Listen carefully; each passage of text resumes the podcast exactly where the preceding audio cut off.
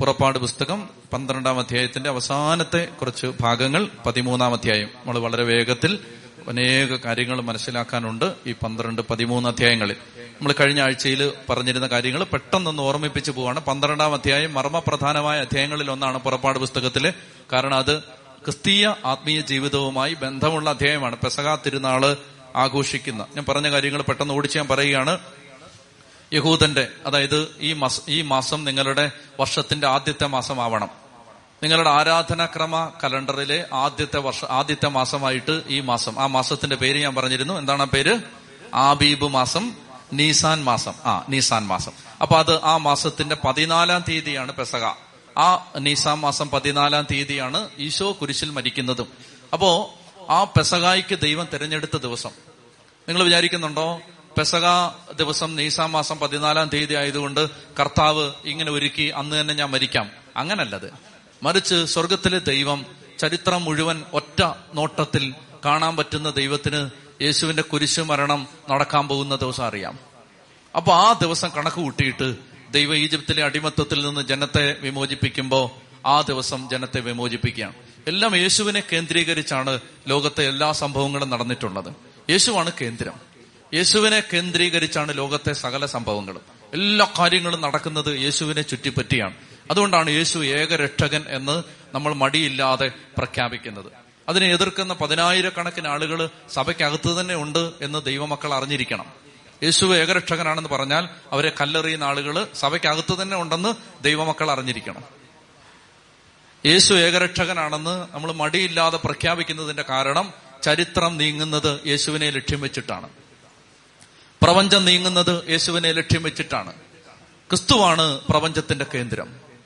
കൊളോസോസ് ലേഖനത്തെ നമ്മൾ വായിക്കുകയാണ്. അവനിലൂടെയും അവന് വേണ്ടിയുമാണ് എല്ലാം സൃഷ്ടിക്കപ്പെട്ടത്. നമ്മൾ എന്തിനു വേണ്ടി സൃഷ്ടിക്കപ്പെട്ടു? യേശുവിന് വേണ്ടി. പ്രപഞ്ചം എന്തിനു വേണ്ടി സൃഷ്ടിക്കപ്പെട്ടു? യേശുവിന് വേണ്ടി. നമ്മൾ എന്തിനു ജീവിക്കുന്നു? യേശുവിന് വേണ്ടി. കേന്ദ്രം യേശുവാണ്. യേശുവിനെ എന്ന് നിങ്ങൾ കേന്ദ്രസ്ഥാനത്ത് നിന്ന് മാറ്റുന്നു, അന്ന് നിങ്ങളുടെ വ്യക്തി ജീവിതത്തിന്റെ, നിങ്ങളുടെ കുടുംബ ജീവിതത്തിന്റെ, സഭാ ജീവിതത്തിന്റെ പരാജയം ആരംഭിക്കും. എന്ന് യേശുവിനെ കേന്ദ്രസ്ഥാനത്ത് നിന്ന് മാറ്റുന്നു. ഉദാഹരണത്തിന് അന്തോണീസിന്റെ നൊവേനയ്ക്ക് നിങ്ങൾ എന്ന് യേശുവിനേക്കാൾ പ്രാധാന്യം നൽകുന്നു, അന്ന് നിങ്ങളുടെ ആത്മീയ ജീവിതം താഴോട്ട് പോകാൻ തുടങ്ങും. എന്ന് നിങ്ങൾ ജപമാലയ്ക്ക് യേശു ക്രിസ്തുവിനേക്കാൾ പ്രാധാന്യം കൊടുക്കുന്നു, അന്ന് നിങ്ങളുടെ ആത്മീയ ജീവിതം താഴെപ്പാൻ തുടങ്ങും. ജപമാലയ്ക്ക് വിലയില്ലെന്നല്ല, അന്തോണീസിന് വിലയില്ലെന്നല്ല, മറിച്ച് കേന്ദ്രം യേശുവും യേശുവിന്റെ കുരിശുമാണ്. അതൊരിക്കലും മാറാൻ പാടില്ല. കേന്ദ്രം യേശു ക്രിസ്തുവും യേശു ക്രിസ്തുവിന്റെ കുരിശിലെ ബലിയുമാണ്. അതുകൊണ്ട് നീസാം മാസം പതിനാലാം തീയതി സ്വർഗത്തിലെ പിതാവായ ദൈവം ഇങ്ങനെ നോക്കുകയാണ്. യേശു കുരിശിൽ തറക്കപ്പെടുന്നത് നീസാൻ പതിനാല്. ഓക്കെ, അപ്പൊ ജനം വിമോചിപ്പിക്കപ്പെടുന്നത് നീസാം മാസം പതിനാലാം തീയതി. അപ്പൊ അങ്ങനെ യേശു കൊല്ലപ്പെട്ട ദിവസം തന്നെ അവർ പുറത്തേക്ക് വരികയാണ്. ആ പതിനാലാം തീയതി ആടിനെ കൊല്ലണം, രക്തം കട്ടിളക്കാലിൽ കാലിൽ തളിക്കണം, മാംസം ചുട്ടെടുക്കണം. ഞാൻ എല്ലാം വിശദീകരിച്ചതാണ്. പുളിപ്പില്ലാത്ത അപ്പം, കയ്പുള്ള ഇലകൾ. വേഗത്തിൽ പുറപ്പെടുന്നതിന്റെ ഓർമ്മയ്ക്കാണ് പുളിപ്പില്ലാത്ത അപ്പം. അടിമത്തത്തിന്റെ കയ്പിന്റെ സൂചനയാണ് കയ്പുള്ള ഇലകൾ. മിച്ചം വന്നാൽ തീയിൽ ദഹിപ്പിച്ച് കളയണം. അത് ആരും അയോഗ്യമായിട്ട് ഭക്ഷിക്കാൻ പാടില്ല. ഇനി അത് ഭക്ഷിക്കേണ്ടത് അരമുറുക്കി ചെരുപ്പിട്ട് വടി കയ്യിലേന്തി തിടുക്കത്തി ഭക്ഷിക്കണം. എന്ന് പറഞ്ഞാൽ ഇത് യാത്രക്കാരന്റെ ഭക്ഷണമാണ്. സ്വർഗത്തിലേക്കുള്ള യാത്രയിൽ ദൈവം തരുന്ന യാത്രാ ഭക്ഷണമാണിത്. അതാണ് അതിന്റെ സൂചന. ഇങ്ങനെ അതിനുശേഷം പറയുന്നത് പുളിപ്പില്ലാത്ത അപ്പത്തിന്റെ തിരുനാൾ ആഘോഷിക്കണം. ഏഴ് ദിവസത്തേക്ക് നിങ്ങളുടെ വീട്ടിൽ പുളിപ്പ് കാണരുത്. അതാണ് പരിശുദ്ധ കുർബാന സ്വീകരിക്കണമെങ്കിൽ കുമ്പസാരിക്കണം എന്ന് പറയുന്നത്. പുളിപ്പെന്ന് പറഞ്ഞാൽ പുതിയ നിയമം പിന്നീട് വ്യാഖ്യാനിക്കും കാപട്യമാകുന്ന പുളിപ്പ്, അശുദ്ധിയാകുന്ന പുളിപ്പ്. അതായത് നിങ്ങളുടെ ജീവിതത്തിൽ പാപം ഉണ്ടാവരുത്. ഈ പെസഹ ഭക്ഷിക്കുമ്പോൾ ഏഴ് ദിവസത്തേക്ക് പുളിപ്പ് നീക്കിക്കളയണം, പുളിപ്പുണ്ടാവരുത്. ഇതെല്ലാം പഴയ നിയമത്തിൽ തന്നെ സൂചനകൾ കിടക്കുകയാണ്. നമ്മൾ വീണ്ടും പുതിയ നിയമത്തിലേക്ക് വരുമ്പോൾ അയോഗ്യതയോടെ ആരെങ്കിലും കർത്താവിന്റെ മേശയിൽ നിന്ന് അപ്പം ഭക്ഷിച്ചാൽ അവൻ കർത്താവിന്റെ ശരീരത്തിനും രക്തത്തിനുമെതിരെ തെറ്റ് ചെയ്യുന്നുവെന്ന് പുതിയ നിയമം പറഞ്ഞതിന്റെ നിഴല് പഴയ നിയമത്തിൽ കിടക്കാണ്. പുളിപ്പില്ലാത്ത അപ്പം, പുളിമാവ് നീക്കിക്കളയണം. അശുദ്ധിയും കാവട്ടിയുമാവുന്ന പുളിമാവ് നീക്കിക്കളഞ്ഞിട്ട് യോഗ്യതയോടെ വേണം ഈ വിശുദ്ധ കുർബാന ഭക്ഷിക്കാൻ. ഇതിന്റെ എല്ലാ സൂചനകൾ ഈ പന്ത്രണ്ടാം അധ്യായത്തിൽ കിടപ്പുണ്ട്. പന്ത്രണ്ടാം അധ്യായം ഇരുപത്തൊന്ന് മുതൽ ഇരുപത്തെട്ട് വരെയുള്ള വാക്യങ്ങളിൽ ആദ്യത്തെ പെസഹ ആചരിക്കുന്നതിനെ കുറിച്ചുള്ള സൂചനയാണ്. ഇരുപത്തൊമ്പതും മുപ്പതും വാക്യങ്ങളിൽ വായിക്കുന്നത് ഈജിപ്തിലെ ആദ്യജാതന്മാർ വധിക്കപ്പെടുന്നു, ആദ്യജാതന്മാർ കൊല്ലപ്പെടുന്നു. എല്ലാം പറഞ്ഞ കാര്യങ്ങളാണ്. പന്ത്രണ്ടാം അധ്യായം മുപ്പത്തി ഏഴാം വാക്യം. ജനം പുറത്തു കിടക്കുകയാണ്, അവരുടെ എണ്ണം പറയുകയാണ്, ആറ് ലക്ഷം പുരുഷന്മാർ. ഉൽപ്പത്തി പുസ്തകം പന്ത്രണ്ടാം അധ്യായം മുപ്പത്തി ഏഴാം വാക്യത്തിൽ പറയുകയാണ്, പുറത്തു കടന്നവരുടെ ജനസംഖ്യ ഓർത്തിരിക്കണം. എത്ര പേരാണ്? ആറ് ലക്ഷം. ആര്? പുരുഷന്മാർ. ആറ് ലക്ഷം പുരുഷന്മാർ എന്ന് പറയുമ്പോൾ കണക്ക് കൂട്ടിയെടുക്കുമ്പോൾ ഏതാണ്ട് ഇരുപത് ലക്ഷം ആളുകളാണ് പുറത്തിറങ്ങുന്നത്. പുരുഷന്മാരെണ്ണം മാത്രമേ പറഞ്ഞിട്ടുള്ളൂ, സ്ത്രീകളും കുട്ടികളും ഉണ്ട്. അപ്പോൾ അങ്ങനെ കണക്ക് കൂട്ടുമ്പോൾ ഈ ദേശത്ത് നിന്ന് പുറത്തു വന്ന ആളുകൾ ഏതാണ്ട് ഇരുപത് ലക്ഷം ആളുകളാണ്. അങ്ങോട്ട് പോയത് എഴുപത്തഞ്ച് പേര്, ഇങ്ങോട്ട് തിരിച്ചു വരുന്നത് ഇരുപത് ലക്ഷം ആളുകൾ. ഇരുപത് ലക്ഷം ആളുകളെയും കൊണ്ടാണ് നിങ്ങൾ ഓർക്കേണ്ടത് മോശ മരുഭൂമിയിലൂടെ യാത്ര ചെയ്യുന്നത്. നമുക്ക് പത്തെണ്ണത്തെ കൈകാര്യം ചെയ്യാൻ പാടാണ്. അപ്പോഴാണ് ഇരുപത് ലക്ഷത്തെയും കൊണ്ട് ഈ പാവപ്പെട്ടവൻ ഈ മരുഭൂമിയിലേക്ക് ഇറങ്ങുന്നത്. സമ്മതിക്കണല്ലേ? അങ്ങനെ ഇരുപത് ലക്ഷത്തെയും കൊണ്ട് അവൻ ഇറങ്ങാൻ എൺപത് കൊല്ലത്തെ ഫോർമേഷൻ. മനസ്സിലാവുന്നുണ്ടോ? ഇരുപത് ലക്ഷം ആളുകളെയും കൊണ്ട് മരുഭൂമിയുടെ ഉഷ്ണച്ചൂടിലേക്ക് മോശ ഇറങ്ങാൻ എൺപത് വർഷത്തെ പരിശീലനം. അതുകൊണ്ട് സഹനം വരുമ്പോൾ തളരരുത്. വലിയ കാര്യങ്ങൾക്ക് വേണ്ടിയുള്ള ഒരുക്കം നടക്കുകയാണ്. ചത്തി പറഞ്ഞേ ഹല്ലേലൂയാ. പ്രിയപ്പെട്ടവരെ, അങ്ങനെ അടിമത്തം പിന്നീട് പറയുകയാണ്. പന്ത്രണ്ടാം അധ്യായം നാൽപ്പതാം വാക്യം. അടിമത്തം ഏതാണ്ട് നാനൂറ്റി മുപ്പത് വർഷമായിരുന്നു. നാൽപ്പത്തി മൂന്നാം അധ്യായം സോറി നാൽപ്പത്തി മൂന്ന് മുതൽ പന്ത്രണ്ടാം അധ്യായം നാൽപ്പത്തി മൂന്ന് മുതൽ അമ്പത്തൊന്ന് വരെയുള്ള വാക്യങ്ങൾ പറയുകയാണ്, പരിച്ഛേദനം ചെയ്തവര് മാത്രമേ പെസഹാ ഭക്ഷിക്കാവൂ. ഞാൻ ആശയങ്ങൾ മാത്രം പറഞ്ഞു പോവാണ്, കാരണം നമുക്ക് ഈ വേർഡ് ബൈ വേർഡ് പഴയ നിയമം വ്യാഖ്യാനിക്കേണ്ട ആവശ്യമില്ല. കാരണം പഴയത് നീക്കിയിട്ട് പുതിയത് കർത്താവ് സ്ഥാപിച്ചു കഴിഞ്ഞു. അപ്പൊ അതിന്റെ പശ്ചാത്തലം മനസ്സിലാക്കാൻ പഴയത് പഠിച്ചാൽ മതി. എല്ലാം ഓരോ വരിയും മനസ്സിലാക്കേണ്ട ആവശ്യമില്ല. അതുകൊണ്ട് ആശയങ്ങൾ മാത്രം മനസ്സിലാക്കി പോവുക, അതാണ് കുറച്ചുകൂടി എളുപ്പവും. പന്ത്രണ്ടാം അധ്യായം നാൽപ്പത്തി മൂന്ന് മുതൽ അമ്പത്തൊന്ന് വരെയുള്ള വാക്യങ്ങൾ പറയുകയാണ്, പരിച്ഛേദനം ചെയ്തവര് മാത്രമേ പെസഹാ ഭക്ഷിക്കാവൂ. അതുകൊണ്ടാണ് മാമോദീസ സ്വീകരിച്ചവര് മാത്രമേ വിശുദ്ധ കുർബാന ഭക്ഷിക്കാവൂ എന്ന് പറയുന്നത്. കുർബാനയ്ക്കിടയ്ക്ക് അച്ഛനിടയ്ക്ക് അനൗൺസ് ചെയ്യും, അതായത് സഭയുടെ സംസർഗത്തിൽ കൂട്ടായ്മയിലായിരിക്കുന്നവർ മാത്രമേ ഈ വിശുദ്ധ കുർബാന ഭക്ഷിക്കാവൂ. അതുപോലെ പഴയ നിയമത്തിലെ ആ വേര് കിടക്കുന്നത് എവിടാണ്? പരിച്ഛേദനം ചെയ്ത് ദൈവിക സംവിധാനത്തോട്, അതായത് സഭയോട്, ദൈവിക കൂട്ടായ്മയോട്, ഉടമ്പടിയോട് ബന്ധപ്പെട്ടവര് മാത്രമേ ഇത് ഭക്ഷിക്കാൻ അനുവാദമുള്ളൂ. ചത്തി പറഞ്ഞേ ഹല്ലേലൂയാ. ഇനി വളരെ വിലപ്പെട്ട മറ്റൊരു സൂചന പന്ത്രണ്ടാം അധ്യായത്തിൽ നിന്ന് കിട്ടുന്നത് പന്ത്രണ്ടാം അധ്യായം നാൽപ്പത്തി ആറാം വാക്യത്തിൽ പറയുകയാണ്, അങ്ങനെ നിങ്ങളൊരു കുഞ്ഞാടിനെ കൊല്ലും. പന്ത്രണ്ടാം അധ്യായം നാൽപ്പത്തി ആറാം വാക്യം, കുഞ്ഞാടിനെ കൊല്ലുമ്പോൾ ആ കുഞ്ഞാടിന്റെ അസ്ഥികളൊന്നും തകർക്കരുത്. കുഞ്ഞാടിന്റെ അസ്ഥികളൊന്നും തകർക്കാൻ പാടില്ല. യോഹന്നാൻ പത്തൊമ്പത് മുപ്പത്തിയാറിൽ യേശുവിന്റെ കണങ്കാൽ അവർ തകർത്തില്ല, കാരണം ഇങ്ങനെ എഴുതപ്പെട്ടിരുന്നു, അവന്റെ അസ്ഥികളിലൊന്നും തകർക്കപ്പെടുകയില്ല. യേശു പെസഹാ കുഞ്ഞാടാണ് എന്ന സൂചന ഇപ്പൊ തന്നെ കിട്ടുകയാണ്. അവന്റെ അസ്ഥികളൊന്നും തകർക്കാൻ പാടില്ല, ഈ കുഞ്ഞാടിന്റെ അസ്ഥി തകർക്കാൻ പാടില്ല. അതുകൊണ്ടാണ് യേശുവിന്റെ അസ്ഥി തകർത്തിട്ടില്ല, യേശുവിന്റെ കണങ്കാല് തകർത്തിട്ടില്ല. ഇതെല്ലാം പിന്നീട് പുതിയ നിയമത്തിൽ നിറവേറാൻ പോകുന്ന, അതാണ് ബൈബിളിന്റെ വിസ്മയം. നൂറ്റാണ്ടുകൾക്ക് മുമ്പ് ദൈവം എന്തെല്ലാം പറഞ്ഞു വെച്ചോ അത് മുഴുവൻ യേശു ക്രിസ്തുവിൽ നിറവേറാൻ പോവുകയാണ്. അതുകൊണ്ടാണ് പഴയ നിയമത്തിൽ നിന്ന് എന്നെ ഒരു കാര്യം ഭയങ്കരമായിട്ട് അത്ഭുതപ്പെടുത്തി. എന്തെന്നറിയാമോ? ഉൽപ്പത്തി പുസ്തകം തീർന്നു തീർന്നിട്ട് പുറപ്പാട് പുസ്തകം ആരംഭിക്കുമ്പോൾ ദൈവം ഒരു പ്രേരണ തന്നതനുസരിച്ച് നമ്മൾ പുതിയ നിയമം തുടങ്ങി. എന്നെ ഓരോ ആഴ്ചയിൽ അത്ഭുതപ്പെടുത്തുന്നത്, എന്താണോ പഴയ നിയമത്തിൽ നമ്മളിവിടെ പഠിപ്പിക്കുന്നത് അതിന്റെ കംപ്ലീഷൻ ഉച്ച കഴിഞ്ഞ് പുതിയ നിയമത്തിൽ പഠിപ്പിക്കാൻ കർത്താവ് അങ്ങനെ അതിനെ ആ ആ സ്കീമ കർത്താവ് തയ്യാറാക്കിയിരിക്കുക. ഇത് ഞാൻ പല കാര്യങ്ങളും പറയുമ്പോൾ അത് ഓർമ്മിപ്പിക്കാം. അതായത് എന്താണോ നമ്മൾ ഈ രാവിലെ പഠിക്കുന്നത് ഉച്ച കഴിഞ്ഞിട്ട് പുതിയ നിയമത്തിൽ അതിന്റെ പൂർത്തീകരണം കാണാൻ കർത്താവ് നമ്മളെ സഹായിക്കണം. അങ്ങനെ ദൈവം ഇതിന്റെ ഇതിന്റെ സ്കീമ കർത്താവാണ് തയ്യാറാക്കിയിരിക്കുന്നത്. ചെത്തി പറഞ്ഞേ ഹല്ലേലൂയാ. പ്രിയപ്പെട്ട സഹോദരങ്ങളെ, അങ്ങനെ ആടിന്റെ അസ്ഥി ഒന്നും തകർക്കരുത്. പന്ത്രണ്ടാം അധ്യായം കഴിഞ്ഞു, പതിമൂന്നാം അധ്യായം. ഇത് വളരെ വിലപ്പെട്ടൊരു അധ്യായമാണ്. പതിമൂന്നാം അധ്യായം നന്നായിട്ട് ശ്രദ്ധിച്ചിരിക്കുക. ഒന്നാം വാക്യം ഉച്ചത്തി വായിച്ചേ. പുറപ്പാട് പതിമൂന്ന് ഒന്ന് ഉച്ചത്തി വായിച്ചേ. കർത്താവ് മോശയോട് കൽപ്പിച്ചു, ഇസ്രായേലിലെ ആദിജാതന്മാരെയെല്ലാം എനിക്കായി സമർപ്പിക്കണം, മനുഷ്യരുടെയും മൃഗങ്ങളുടെയും കടിഞ്ഞൂലുകൾ എനിക്കുള്ളതാണ്. പ്രത്യേക ഒരു കാര്യം നിങ്ങൾ ശ്രദ്ധിക്കണം. അതായത് ഒൻപതര മുതൽ പതിനൊന്നര വരെയാണ് നമ്മുടെ കുമ്പസാരത്തിന്റെ സമയം. കുർബാന തുടങ്ങുമ്പോൾ ഇവിടുന്ന് ഇടിച്ചു കുത്തി അങ്ങോട്ട് പോകരുത്, അവിടെ ആരും കാണില്ല. അങ്ങനെ ഒരു അസുഖം പലരിലും പടർന്നു പിടിക്കുന്നതായി ശ്രദ്ധയിൽപ്പെടുന്നു. മനസ്സിലായല്ലോ? വിശുദ്ധ കുർബാന അങ്ങോട്ട് ആരംഭിക്കാൻ പോകുന്ന സമയത്ത് അതിന് അഞ്ചു മിനിറ്റും അങ്ങോട്ട് ഓടി ചെല്ലരുത്. വിശുദ്ധ കുർബാന തുടങ്ങുമ്പോൾ അവിടെയുള്ള സകല അച്ഛന്മാരെയും എഴുന്നേറ്റ് പോരും. എന്തിനാ ഇത് പറയുന്നതെന്ന് അറിയാമോ? അതായത് കുർബാനയുടെ സമയത്ത് അവിടെ പോയി ഇടിച്ചു നിൽക്കരുത്. നിങ്ങൾ വിശുദ്ധ കുർബാനയെ സംബന്ധിക്കുക എന്നത് വളരെ പ്രധാനപ്പെട്ടതാണ്. അത് പ്രത്യേകം ശ്രദ്ധിക്കണം. കുമ്പസാരം വേണമെങ്കിൽ ഇപ്പൊ പോയി കുമ്പസാരിച്ചോണം. കൃത്യം പതിനൊന്നര മണിക്ക് കുമ്പസാരം അവസാനിക്കും. സന്തോഷായോ? ചെത്തി പറഞ്ഞേ ഹല്ലേലൂയാ. പതിമൂന്നാം അധ്യായം ഒന്നാം വാക്യം, കർത്താവ് മോശയോട് കൽപ്പിച്ചു, ഇസ്രായേലിലെ ആദ്യജാതന്മാരെ എല്ലാം എനിക്ക് വേണ്ടി നീ സമർപ്പിക്കണം. കടിഞ്ഞൂൽ പുത്രന്മാർ, മൃഗത്തിന്റെയും മനുഷ്യന്റെയും കടിഞ്ഞൂലുകൾ എനിക്കുള്ളതാണ്. എന്താണ് ഇതിന്റെ ന്യായം? ദൈവം ശ്രദ്ധിച്ചു കേൾക്കണം. ദൈവം എന്തിനാണ് പറയുന്നത് കടിഞ്ഞൂൽ പുത്രന്മാരെ എല്ലാം എനിക്ക് തരണമെന്ന് പറയാനുള്ള ദൈവത്തിന്റെ ന്യായം എന്താണ്? നിങ്ങളുടെ ആദ്യജാതന്മാരെ എല്ലാം എനിക്ക് തരണം. എന്താണ് ദൈവം ഇത് പറയാനുള്ള ദൈവത്തിന്റെ ന്യായം? ദൈവം പറയുകയാണ്, ആദ്യജാതന്മാരെ എല്ലാം വധിച്ചപ്പോ നിങ്ങളുടെ മക്കളെ ഞാൻ വെറുതെ വിട്ടു. ഞാനൊരു മർമ്മപ്രധാനമായ ആശയത്തിലേക്ക് നിങ്ങളെ എത്തിക്കാൻ ശ്രമിക്കുകയാണ്, എന്റെ കൂടെ വരണം. അതായത്, നിങ്ങൾ ആദ്യജാതന്മാർ കൊല്ലപ്പെടാൻ സാധ്യതയുണ്ടായിരുന്ന രാത്രിയിൽ കുഞ്ഞാടിന്റെ രക്തം നിങ്ങളുടെ ആദ്യജാതന്മാരെ കൊല്ലാതെ വിട്ടു. ഈജിപ്തിലെ ആദ്യജാതന്മാരെല്ലാം വധിക്കപ്പെട്ടു. മൃഗങ്ങളുടെ കടിഞ്ഞൂലുകളും കടിഞ്ഞൂൽ സന്തതികളും വധിക്കപ്പെട്ടു. അപ്പോൾ അങ്ങനെ ആദ്യജാതന്മാരെല്ലാം വധിക്കപ്പെട്ടപ്പോൾ നിങ്ങളുടെ ആദ്യജാതന്മാരെ ദൈവം വെറുതെ വിട്ടു. അതുകൊണ്ട് അതിന്റെ ഓർമ്മയ്ക്കായിട്ട്, അതിന്റെ നന്ദി സൂചനമായിട്ട് സൂചകമായിട്ട് നിങ്ങൾ നിങ്ങളുടെ ആദ്യത്തെ മക്കളെ എനിക്ക് തരണം. ആദ്യജാതന്മാരെല്ലാം ദൈവത്തിൻ്റെതാണ്.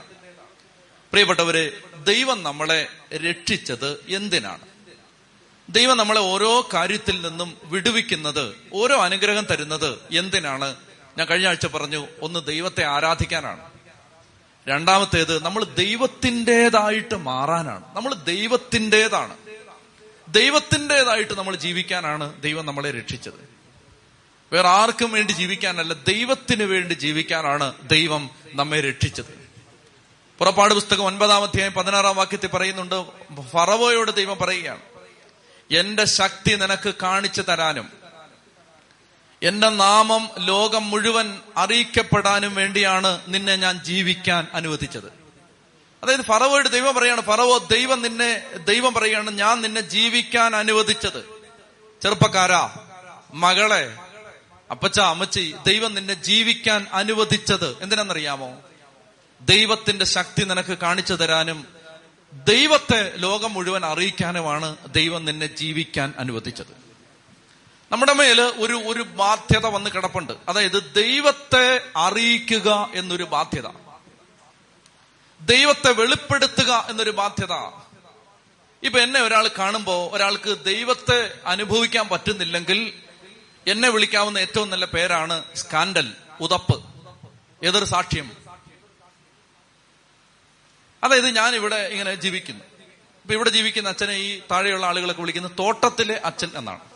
തോട്ടത്തിലെ അച്ഛൻ, ഇതൊരു തോട്ടമാണ്, ഈ തോട്ടത്തിലെ അച്ഛൻ. അപ്പൊ ഇങ്ങനെ വന്ന് രാത്രിയിലൊക്കെ ചിലപ്പോൾ വിളിക്കും, തോട്ടത്തിലെ അച്ഛാന്ന് പറഞ്ഞ് വിളിക്കും.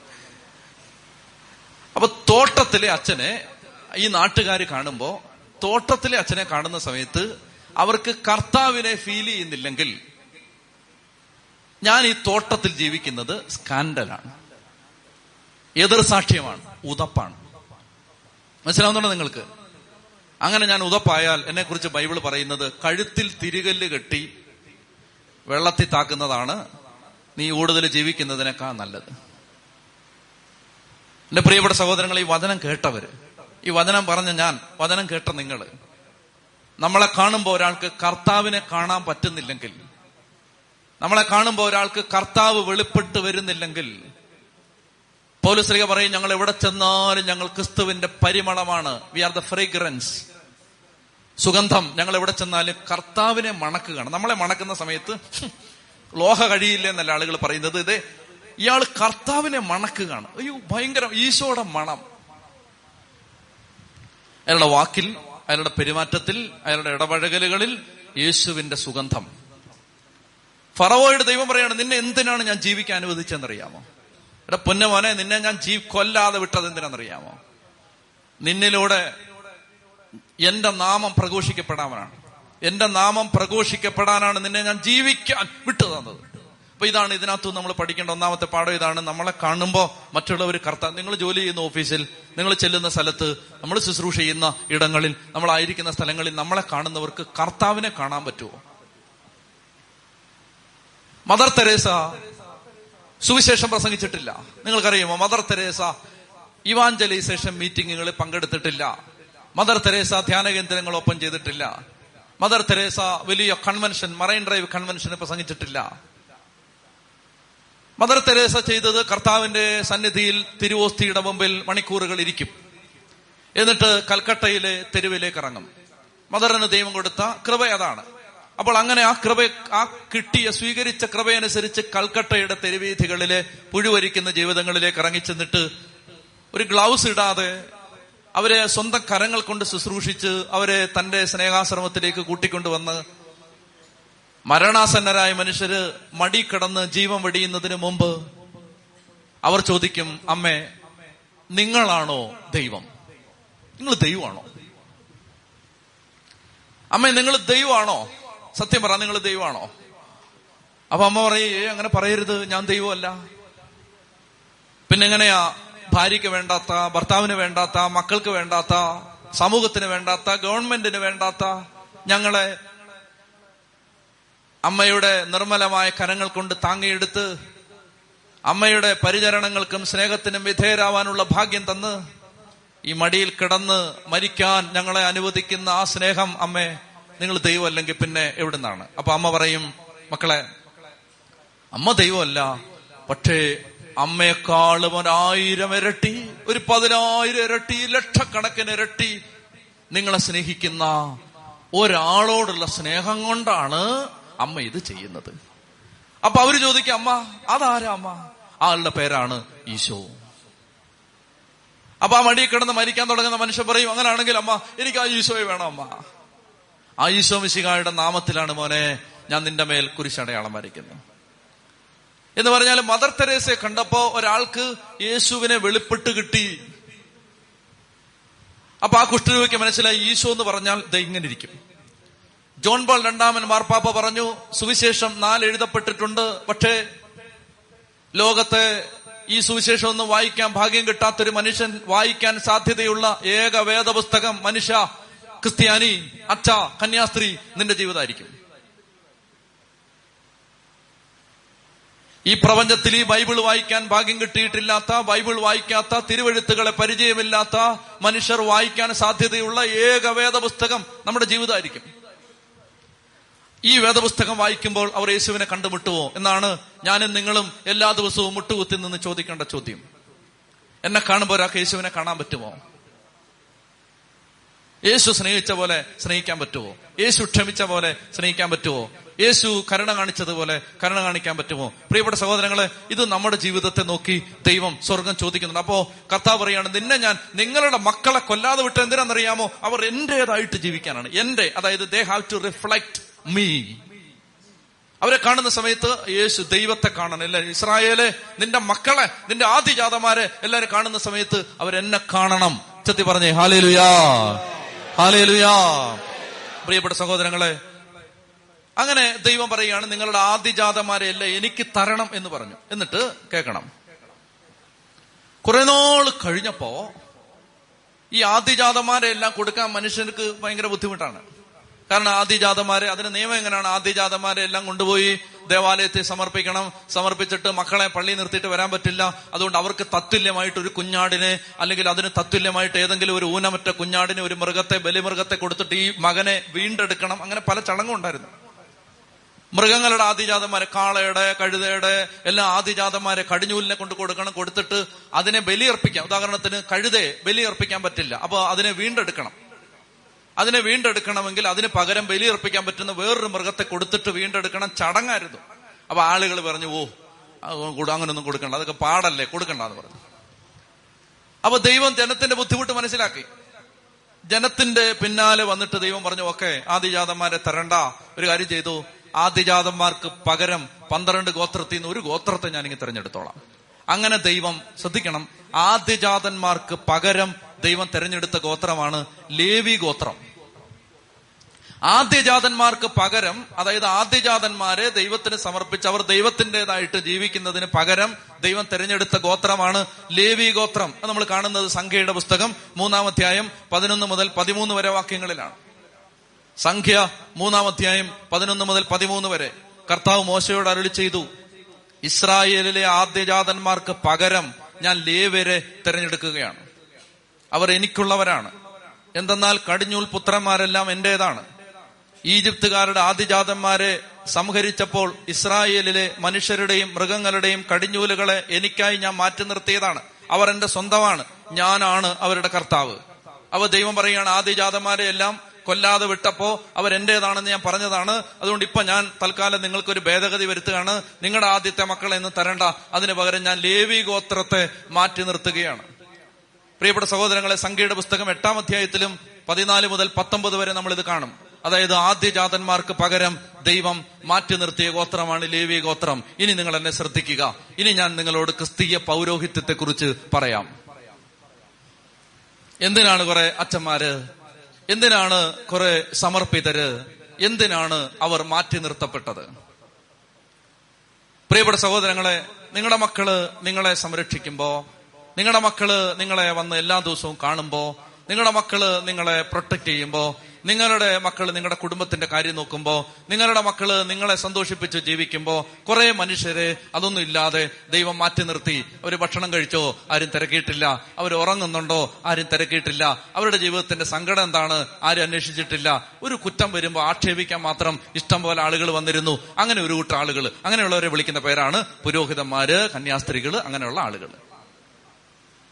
ഇവരെ കുറിച്ച് ഞാൻ നിങ്ങളോട് പറയാം. ഇവർ നിങ്ങളുടെ ആദ്യജാതന്മാർക്ക് പകരം, നിങ്ങളുടെ മക്കൾക്ക് പകരം, നിങ്ങളുടെ മക്കൾ വേട്ടയാടപ്പെടുന്നതിന് പകരം, നിങ്ങളുടെ മക്കൾ ബലി കൊടുക്കപ്പെടുന്നതിന് പകരം, നിങ്ങളുടെ മക്കൾ പട്ടിണി കിടക്കുന്നതിന് പകരം, നിങ്ങളുടെ മക്കൾ കൈവിരിച്ചു നിൽക്കുന്നതിന് പകരം ദൈവം മാറ്റി നിർത്തിയ, അറുക്കപ്പെടാൻ മാറ്റി നിർത്തിയ ആളുകളുടെ പേരാണ് അച്ഛന്മാരും കന്യാസ്ത്രീകളും. കല്ലെറിഞ്ഞില്ലേലും, അല്ല സോറി, ബഹുമാനിച്ചില്ലേലും കല്ലെറിയരുത്. ബഹുമാനിക്കൊന്നും വേണ്ട. പക്ഷെ കൂട്ടമായിട്ട് ഒന്നടങ്കം ആക്ഷേപിക്കാൻ, പിന്നെ അത് ഷെയർ ചെയ്യാൻ കൂട്ടു നിൽക്കരുത്. ബഹുമാനിക്കരുത്. പൂജാപീഠത്തിലിരുത്തുവൊന്നും വേണ്ട. പരമപദം തരുവൊന്നും വേണ്ട. മാന്യമായിട്ട് വിട്ടാ മതി. പക്ഷെ പ്രിയപ്പെട്ട സഹോദരൻ, നിങ്ങൾ ഓർക്കണം, നിങ്ങളുടെ മക്കൾക്ക് പകരമാണ് ഈ കൊച്ച് പതിനഞ്ചാമത്തെ വയസ്സിൽ സെമിനാരിയിലേക്ക് പോയത്. നിങ്ങളുടെ പെമ്മക്കൾക്ക് പകരമാണ് ഈ പെങ്കൊച്ചുങ്ങൾ മടത്തിച്ചേർന്നതെന്ന് മനസ്സിലാവുന്നുണ്ടോ? മാറ്റി നിർത്തപ്പെട്ട ലേവി ഗോത്രമാണത്. അങ്ങനെ മാറ്റി നിർത്തപ്പെട്ട ആളുകൾ. ഇതൊക്കെ പറയുമ്പോ ഇതിനെ പുച്ഛിക്കുന്ന ആളുകൾ സഭയ്ക്കകത്ത് തന്നെ ഉണ്ട്. പൗരോഹിത്യത്തെ കുറിച്ച് ഇത് പറഞ്ഞാൽ ഇതിനെ പുച്ഛിക്കുന്ന ആളുകൾ അച്ഛന്മാരുടെ കൂട്ടത്തിൽ തന്നെ ഉണ്ട്. എങ്കിലും ദൈവത്തിന്റെ വെളിപ്പെടുത്തലുകൾ പറയാതിരിക്കാൻ പറ്റില്ല.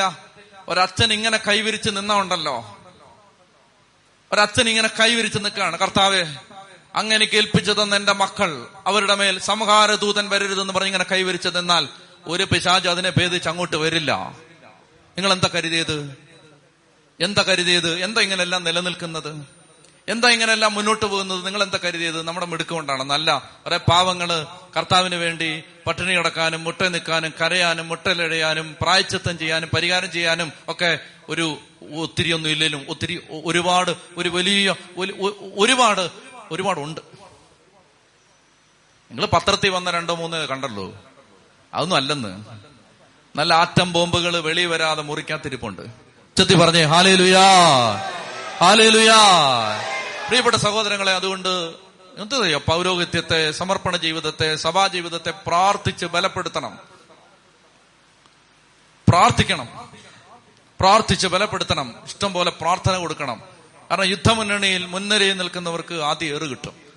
അതുകൊണ്ട് പ്രാർത്ഥിച്ച് പ്രാർത്ഥിച്ച് പ്രാർത്ഥിച്ച് പ്രാർത്ഥിച്ച് വിധിയും വിചാരണയും മാറ്റിവെച്ചിട്ട് പ്രാർത്ഥിച്ച് ബലപ്പെടുത്തണം. അതാണ് പിശാചിന് കൊടുക്കാനുള്ള മറുപടി.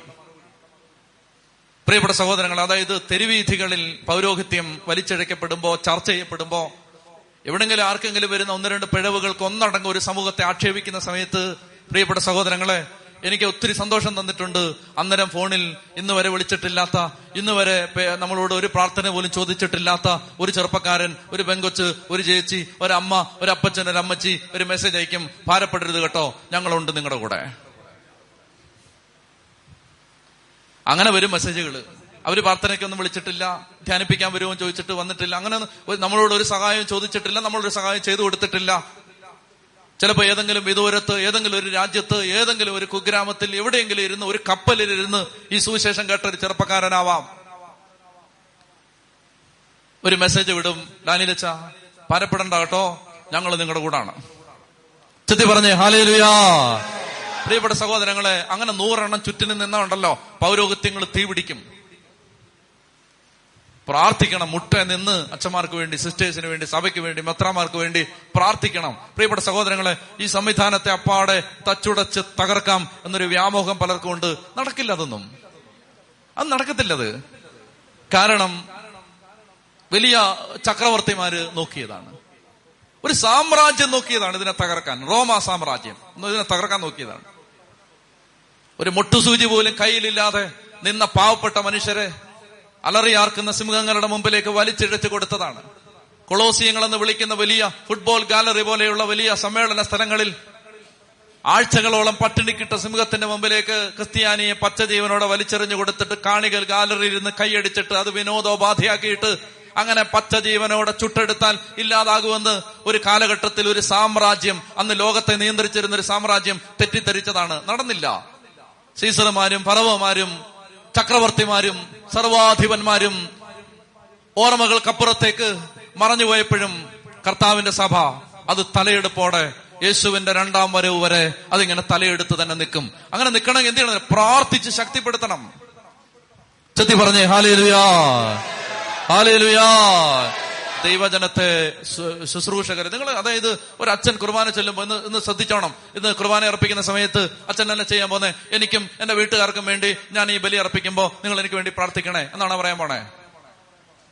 സഹോദരങ്ങളെ, ഞാൻ എനിക്കും എന്റെ കുടുംബക്കാർക്കും വേണ്ടി ഈ ബലി അർപ്പിക്കുമ്പോൾ നിങ്ങളൊന്ന് പ്രാർത്ഥിച്ചു തരും, അങ്ങനെയാണ് പറയുന്നേ. സഭ മുഴുവനും വേണ്ടി ഞാൻ അർപ്പിക്കുന്ന ഈ ബലിയിൽ സഹോദരങ്ങളെ എനിക്ക് വേണ്ടി പ്രാർത്ഥിക്കണം എന്ന് പറഞ്ഞ അച്ഛൻ ഒരു ബലി അർപ്പിക്കുന്ന സമയത്ത് അതിനകത്ത് നിങ്ങളെല്ലാം ഉണ്ട്, നിങ്ങളെല്ലാം ഉണ്ട്. ഞങ്ങൾ ചൊല്ലുന്നൊരു രഹസ്യ പ്രാർത്ഥന എങ്ങനെയാണ്? ദൈവമേ, ഞങ്ങളോട് പ്രാർത്ഥന യാചിച്ച ആളുകൾ, അവരുടെ പേര് നീ അറിയുന്നല്ലോ, നിനക്കറിയാലോ ആരൊക്കെ ഞങ്ങളോട് പ്രാർത്ഥന, അവരെ ഞങ്ങൾ ഈ കാസയിലോട്ട് ഇടുക. അതേ തുറന്ന് പറഞ്ഞേ ഹല്ലേലൂയാ, ഹല്ലേലൂയാ. പ്രിയപ്പെട്ട സഹോദരങ്ങളെ, ഇനി എനിക്ക് രണ്ടാമതൊരു ഉപദേശം എനിക്ക് തരാനുള്ളത്, എനിക്കറിയാം എന്നെ കല്ലെറിയും, എന്നാലും ഞാൻ പറയാം. അതായത് രണ്ടാമതൊരു ഉപദേശം, നിങ്ങളുടെ മക്കളെ സെമിനാരി വിടാൻ താല്പര്യം ഉണ്ടെങ്കിൽ അവരെ വിശ്വാസം പഠിപ്പിച്ചിട്ട് വിടണം. സെമിനാരിയിൽ വിടാൻ, നിങ്ങളുടെ അച്ഛനാവാൻ പഠിപ്പിക്കാൻ നിങ്ങൾക്ക് നിങ്ങളുടെ മക്കളെ വിടാൻ താല്പര്യം ഉണ്ടെങ്കിൽ നേരത്തെ വിശ്വാസം പഠിപ്പിച്ചിട്ട് വിടണം, നേരത്തെ വിശ്വാസം പഠിപ്പിച്ചിട്ട് വിടണം, ചെറുപ്പത്തിലെ വിശ്വാസം കൊടുത്തു വിടണം. കാരണം വിശ്വാസം ഇല്ലാത്തൊരു തലമുറയാണ് ഇന്ന് പലയിടത്തും കയറി പറ്റിയിരിക്കുന്നത്. അവർക്ക് വിശ്വാസമില്ല, അവരിങ്ങനെ വേഷം കെട്ടി നടക്കുന്നതേ ഉള്ളൂ. അവർക്ക് വിശ്വാസമൊന്നുമില്ല. അവര് പറയുന്നത് എല്ലാ മതങ്ങളും ഒന്നാണെന്നാണ്. അവര് പറയുന്നത് യേശു ഏകരക്ഷകനൊന്നും അല്ല, നമുക്ക് എല്ലാവരെയും പ്രസാദിപ്പിച്ച് ജീവിക്കണം. അവര് പറയുന്നത് ബൈബിൾ എന്ന് പറയുന്നത് ഒരു പുസ്തകം, മറ്റ് ഒരു പുസ്തകം പോലെ, അതുകൊണ്ട് അഞ്ചാറ് പുസ്തകത്തിന്റെ കൂട്ടത്തിൽ ഇതും വെച്ചോ, ഒരു വേണേ വെച്ചോ, വെക്കണ്ടെന്നാണ് ഞങ്ങളുടെ ഇഷ്ടം, വേണമെങ്കിൽ വെച്ചോ. പ്രിയപ്പെട്ട സഹോദരങ്ങളെ, അങ്ങനെയുള്ളവരോട് എനിക്ക് ഒരു കാര്യം പറയാനുള്ളൂ, നിങ്ങൾ ഈ ലോഹ ഇട്ടത് വേസ്റ്റാണ്, വെറുതെ വേസ്റ്റ്, വെറും വേസ്റ്റ്. നിങ്ങളൊരു ജീവിതം സമർപ്പിച്ചത് ഒരു ശൂന്യതയ്ക്ക് വേണ്ടിയാണ്. യേശുക്രിസ്തു ഉയർപ്പിക്കപ്പെട്ടു എന്ന് നിങ്ങൾ വിശ്വസിക്കുന്നില്ലെങ്കിൽ വിശ്വാസം വ്യർത്ഥം, ജീവിതം വ്യർത്ഥം, ഈ ലോഹ ഇട്ടത് വ്യർത്ഥം. യേശു ഏകരക്ഷകനല്ല എന്നാണ് നിങ്ങൾ വിശ്വസിക്കുന്നതെങ്കിൽ ഈ ജീവിതം വേസ്റ്റാണ്, വേസ്റ്റാണെന്ന്. ചുമ്മാ വെറുതെ എന്തിനാ കഷ്ടപ്പെടാൻ ആളുകൾ ഇറങ്ങുന്നത്? യേശു ഏകരക്ഷകൻ അല്ലെങ്കിൽ വെറുതെ കർത്താവിന് വേണ്ടി എന്തിനാ ഇങ്ങനെ ജീവിത ആളുകൾ കളയുന്നത്? വെറുതെ അല്ലേ, വേസ്റ്റ് അല്ലേ? ചെത്തി പറഞ്ഞേ ഹല്ലേലൂയാ. അതുകൊണ്ട് പ്രിയപ്പെട്ട ദൈവമക്കളെ, സഭയ്ക്ക് വേണ്ടി, കൂട്ടായ്മകൾക്ക് വേണ്ടി, പൗരോഹിത്യത്തിന് വേണ്ടി, സന്യസ്തർക്ക് വേണ്ടി വിശ്വാസത്തോടെ മുട്ട നിന്ന് പ്രാർത്ഥിക്കണം. അങ്ങനെ പ്രാർത്ഥിക്കണം. കാരണം അവർ ആദിജാതന്മാരാണ്, അവർ വിലയ്ക്ക് വാങ്ങപ്പെട്ടവരാണ്. അവർ നിങ്ങൾക്കും നിങ്ങളുടെ മക്കൾക്കും പകരം പകരം ദൈവം മാറ്റി നിർത്തിയ ആളുകളാണ്. ഹൃദയം തുറന്ന് പറഞ്ഞേ ഹല്ലേലൂയാ, ഹല്ലേലൂയാ. അതുകൊണ്ട് ഒത്തിരി ഒത്തിരി ഒത്തിരി പ്രാർത്ഥിക്കണം. അച്ഛന്മാർക്ക് വേണ്ടി ഒത്തിരി പ്രാർത്ഥിക്കണം, സിസ്റ്റേഴ്സിന് വേണ്ടി ഒത്തിരി പ്രാർത്ഥിക്കണം, ശുശ്രൂഷകർക്ക് വേണ്ടി എല്ലാം പ്രാർത്ഥിക്കണം. ഈ കാലഘട്ടത്തിൽ അതുപോലെ പ്രാർത്ഥന ഉയർത്തിയില്ലെങ്കിൽ എന്താ സംഭവിക്കുന്ന അറിയാമോ? വിശ്വാസം പഠിപ്പിക്കേണ്ടവർ പറയാണ്, ഓ ഇതൊക്കെ ചുമ്മാതാണ്, ഇത് കെട്ടുകഥയാണ്, അതാണ് ഇനി വരാൻ പോകുന്ന ദുരന്തം. അതായത് പള്ളികളിൽ നിങ്ങളെ വിളിച്ചു കൂട്ടിയിട്ട് ചിലപ്പോൾ ആളുകൾ പറയും, മക്കളെ ഇതൊക്കെ ചുമ്മാ ഒരു ഈസോപ്പ് കഥ പോലെ ഉള്ളെന്ന് പറയും. അങ്ങനെ പറയും. ഇനി വരാൻ പോകുന്ന ഒരു ദുരന്തം അതാണ്. ഇത് ഈസോപ്പ് കഥ പോലെ ഉള്ളൂ, ഇതിപ്പോ ഒരു കഥ. അതിന്റെ ലക്ഷണങ്ങൾ തുടങ്ങി. അതുകൊണ്ട് എന്റെ പ്രിയപ്പെട്ട സഹോദരങ്ങളെ, തിരുവചനം സത്യമാണ്. ഏതെങ്കിലും ഒരു എഴുത്തുകാരൻ പറയുന്നതാണ് വലുത്. കർത്താവ് പറഞ്ഞതിന് ഒരു വിലയില്ല. ചെത്തി പറഞ്ഞേ ഹല്ലേലൂയാ. കർത്താവ് പറഞ്ഞതിന് പുല്ലുവില. കർത്താവ് പറഞ്ഞതെല്ലാം കെട്ടുകഥ. എന്നിട്ട് അതാരേലും തിരുവചനം സത്യമാണെന്ന് പറഞ്ഞാൽ അവരെല്ലാവരും ബുദ്ധിയില്ലാത്തവരും ഭോഷന്മാരും. നിങ്ങളിങ്ങനെ ഇരുന്നോ തലവേദന മാറാൻ വേണ്ടി? കേട്ടോ, നിങ്ങൾ നടുവേദനയും പറഞ്ഞുകൊണ്ടിരുന്നു. പ്രമാദമായ വിഷയങ്ങൾ വേറെ കിടക്കുന്നു.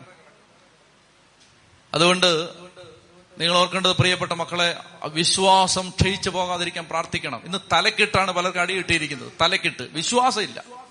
ബാക്കിയെല്ലാം ഉണ്ട്. മസിലുണ്ട്, പണമുണ്ട്, കരുത്തുമുണ്ട്, ആരോഗ്യമുണ്ട്, വലിയ വണ്ടിയുണ്ട്, നല്ല സംവിധാനമുണ്ട്, എല്ലാം ഉണ്ട്. തലക്കിട്ട് അടി കിട്ടി, വിശ്വാസം മാത്രമില്ല. അതുകൊണ്ട് അതിശക്തമായിട്ട് സെമിനറികൾക്ക് വേണ്ടി പ്രാർത്ഥിക്കണം, വൈദിക വിദ്യാർത്ഥികൾക്ക് വേണ്ടി പ്രാർത്ഥിക്കണം, സന്യസ്തർക്ക് വേണ്ടി പ്രാർത്ഥിക്കണം, കന്യാമഠങ്ങൾക്ക് വേണ്ടി പ്രാർത്ഥിക്കണം, അർത്ഥിനികൾക്ക് വേണ്ടി പ്രാർത്ഥിക്കണം. ഇതെല്ലാം നമ്മൾ പ്രാർത്ഥനയുടെ വിഷയമാക്കി മാറ്റണം. വീട്ടിലിരുന്ന് പ്രാർത്ഥിക്കുമ്പോൾ അതൊക്കെ പറഞ്ഞ് പ്രാർത്ഥിക്കണം.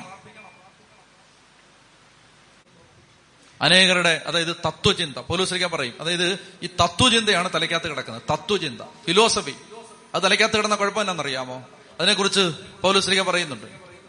ക്രിസ്തുവിന് യോജിക്കാത്തതും പ്രപഞ്ചത്തിന്റെ മൂലഭൂതങ്ങൾക്ക് മാത്രം യോജിച്ചതുമായ വ്യർത്ഥ പ്രലോഭനത്തിനും, ഞാൻ വായിക്കാം, രണ്ട് കൊളോസോസ് രണ്ട് എട്ട്, ക്രിസ്തുവിന് യോജിക്കാത്തതും പ്രപഞ്ചത്തിന്റെ മൂലഭൂതങ്ങൾക്കും മാനുഷിക പാരമ്പര്യത്തിനും മാത്രം ചേർന്നതുമായ വ്യർത്ഥ പ്രലോഭനത്തിനും തത്വചിന്തയ്ക്കും ആരും നിങ്ങളെ ഇരയാക്കാതിരിക്കാൻ ശ്രദ്ധിക്കണം. അതായത് ഒരു ഫിലോസഫി പറയുകയാണ് യേശു ഏകരക്ഷകനല്ല എന്ന് പറഞ്ഞാൽ അതിനെക്കുറിച്ചാണ് ഈ പറയുന്നത്. അതിനിരയാവാതിരിക്കാൻ നിങ്ങൾ നോക്കണം. തത്വചിന്ത തലയ്ക്കകത്തങ്ങ് കയറി കിടക്കുകയാണ്. ഫിലോസഫർ ഫിലോസഫർ പറഞ്ഞാണ് വലുത്. ഈശോ മിശിഹ പറഞ്ഞതിന് ഒരു വിലയില്ല. എവിടെത്തി നിൽക്കുന്നു നമ്മുടെ അവസ്ഥ? എവിടെത്തി നിൽക്കുന്നു നമ്മൾ? എവിടെ നിൽക്കുന്നത്? നമ്മൾ ആർക്ക് വേണ്ടിയാണ് ജീവിച്ചത്? പാവപ്പെട്ട മനുഷ്യര് കാണിക്കിട്ട പൈസ കൊണ്ട് ഭക്ഷണം കഴിച്ച് നമ്മൾ വളർന്നിട്ട് വലുതായിട്ട് പഠിച്ചിട്ട് നമ്മൾ പറയാണ് കർത്താവ് ഏകരക്ഷകനല്ലെന്ന്. ചെത്തി പറഞ്ഞേ ഹല്ലേലൂയാ, ഹല്ലേലൂയാ, ഹല്ലേലൂയാ, ഹല്ലേലൂയാ. പ്രിയപ്പെട്ട സഹോദരങ്ങളെ, അതുകൊണ്ട് നമുക്ക് കർത്താവിന്റെ സന്നിധിയിൽ സഭയ്ക്ക് വേണ്ടി പ്രാർത്ഥിക്കണം. അതായത് തലക്കടി കിട്ടരുത്. തലക്കടി കിട്ടിയേ പോയി. സർപ്പത്തെ പോലെ വിവേകയാവണമെന്ന കർത്താവ് പറഞ്ഞു. എന്തെന്നറിയാമോ? സർപ്പം ഒഴിഞ്ഞു മാറും. തലക്കടി കിട്ടാതിരിക്കാൻ നോക്കും. അത് അതിങ്ങനെ മാറും, തെന്നി തെന്നി മാറും. തലക്കടി കിട്ടാതിരിക്കാൻ നോക്കും. അത് തലക്കടി കിട്ടിയാ പോയി. വിശ്വാസം പോയാ പോയി. പിന്നെ സംവിധാനങ്ങളെല്ലാം വെറുതെ. പിന്നെ എല്ലാ സംവിധാനങ്ങളെല്ലാം സാത്താന്റെ സംവിധാനങ്ങളാണ്. വിശ്വാസം പോയി കഴിഞ്ഞാൽ പിന്നെ എന്തെല്ലാം ഉണ്ടെങ്കിലും ധ്യാനകേന്ദ്രം. ഇവിടെ വിശ്വാസം ഇല്ലെങ്കിൽ ഇത് സാത്താന്റെ ധ്യാനകേന്ദ്രമാണ്. അത് നിങ്ങൾ അറിഞ്ഞിരിക്കണം. വിശ്വാസം ഇല്ലെങ്കിൽ ഇത് ധ്യാനകേന്ദ്രമാണ്, പക്ഷെ സാത്താന്റെ ധ്യാനകേന്ദ്രം. ചെത്തി പറഞ്ഞേ ഹല്ലേലൂയാ.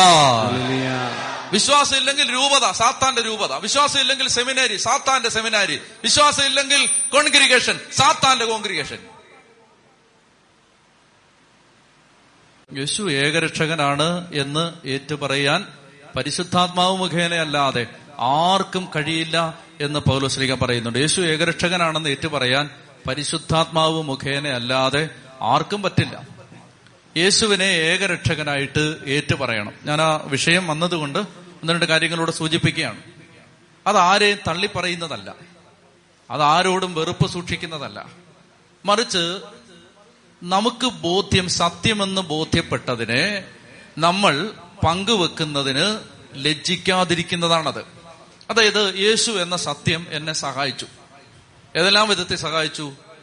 ഈ ജീവിതത്തിൽ മുഴുവൻ, നമ്മുടെ ജീവിതത്തെ മുഴുവൻ പിടിച്ചു നിർത്തുന്ന, താങ്ങി നിർത്തുന്ന, നമ്മുടെ ബോധ്യങ്ങളെല്ലാം രൂപപ്പെടുത്തിയ, നമ്മുടെ സഹനങ്ങളെ നമ്മളെ സഹായിച്ച, കർത്താവ് നിലനിർത്തിയ ആയിരക്കണക്കിന് പതിനായിരക്കണക്കിന് അനുഭവങ്ങൾ എന്റെയും നിങ്ങളുടെയും ജീവിതത്തിലുണ്ട്.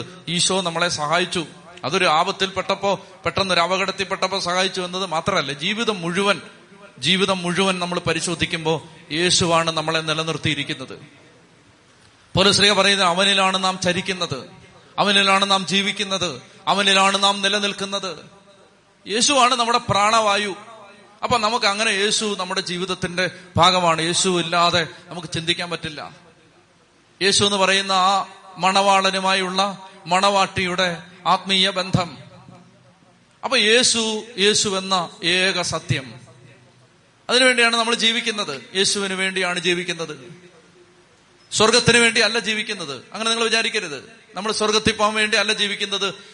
അതായത് കർത്താവ് ഉള്ളിടത്താണ് സ്വർഗം, കർത്താവുള്ളിടത്താണ്.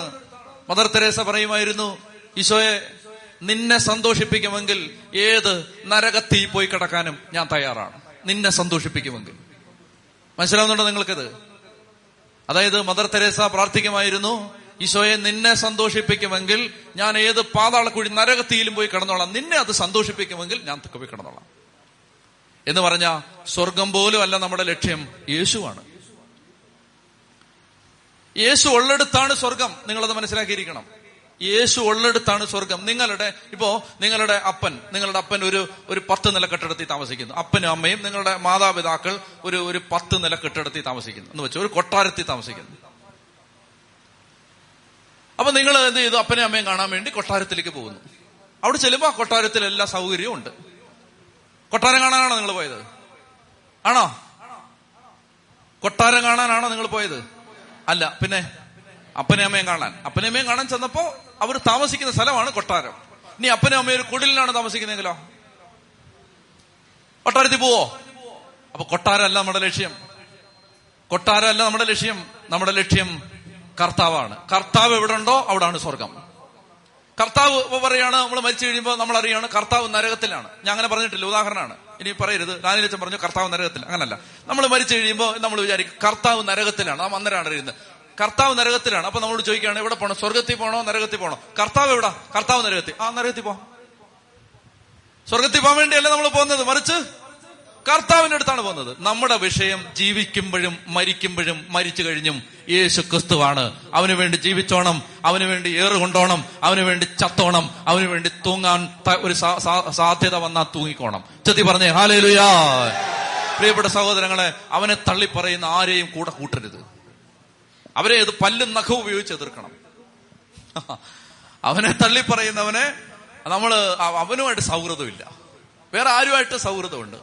ഏത് മഹാപാപിയുമായിട്ടും കൂട്ടുകെട്ടാവാം, പക്ഷെ യേശു ക്രിസ്തു യേശു ക്രിസ്തു ഒരു പിശാചാണെന്ന് യേശു ക്രിസ്തുവിനെ ഞാൻ അംഗീകരിക്കട്ടെ, അങ്ങനെ ഒരാൾ പറഞ്ഞാൽ അവനുമായിട്ട് നമുക്ക് സൗഹൃദമില്ല.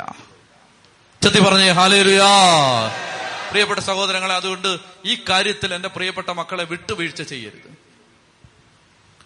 വിട്ടുവീഴ്ച ചെയ്യരുത്. ഇത് പറഞ്ഞതിന്റെ പേരിൽ വേട്ടയാടപ്പെട്ട അച്ഛന്മാര് കേരള സഭയിലുണ്ട്. അതായത് യേശു ഏകരക്ഷകൻ. ഉദാഹരണത്തിന് വട്ടായിലച്ചനെ എന്തോരം തെറി വിളിച്ചു. എന്താണ് വട്ടായിലച്ചൻ ചെയ്തത് തെറ്റ്? യേശു ഏകരക്ഷകനാണെന്ന് പറഞ്ഞു. ഡൊമിനിക്കച്ചനെ എന്തോരം ചീത്ത വിളിച്ചു. എന്താ കാര്യം? യേശു ഏകരക്ഷകനാണെന്ന് പറഞ്ഞു.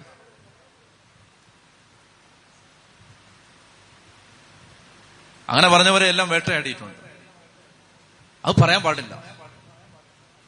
അങ്ങനെ ആരും പറയാൻ അങ്ങനെ അങ്ങനെ പറയും അങ്ങനെ എന്തിനാ പറയുന്നതെന്ന് ചോദിക്കുന്നു. അങ്ങനെ എന്തിനാ പറയുന്നതെന്ന്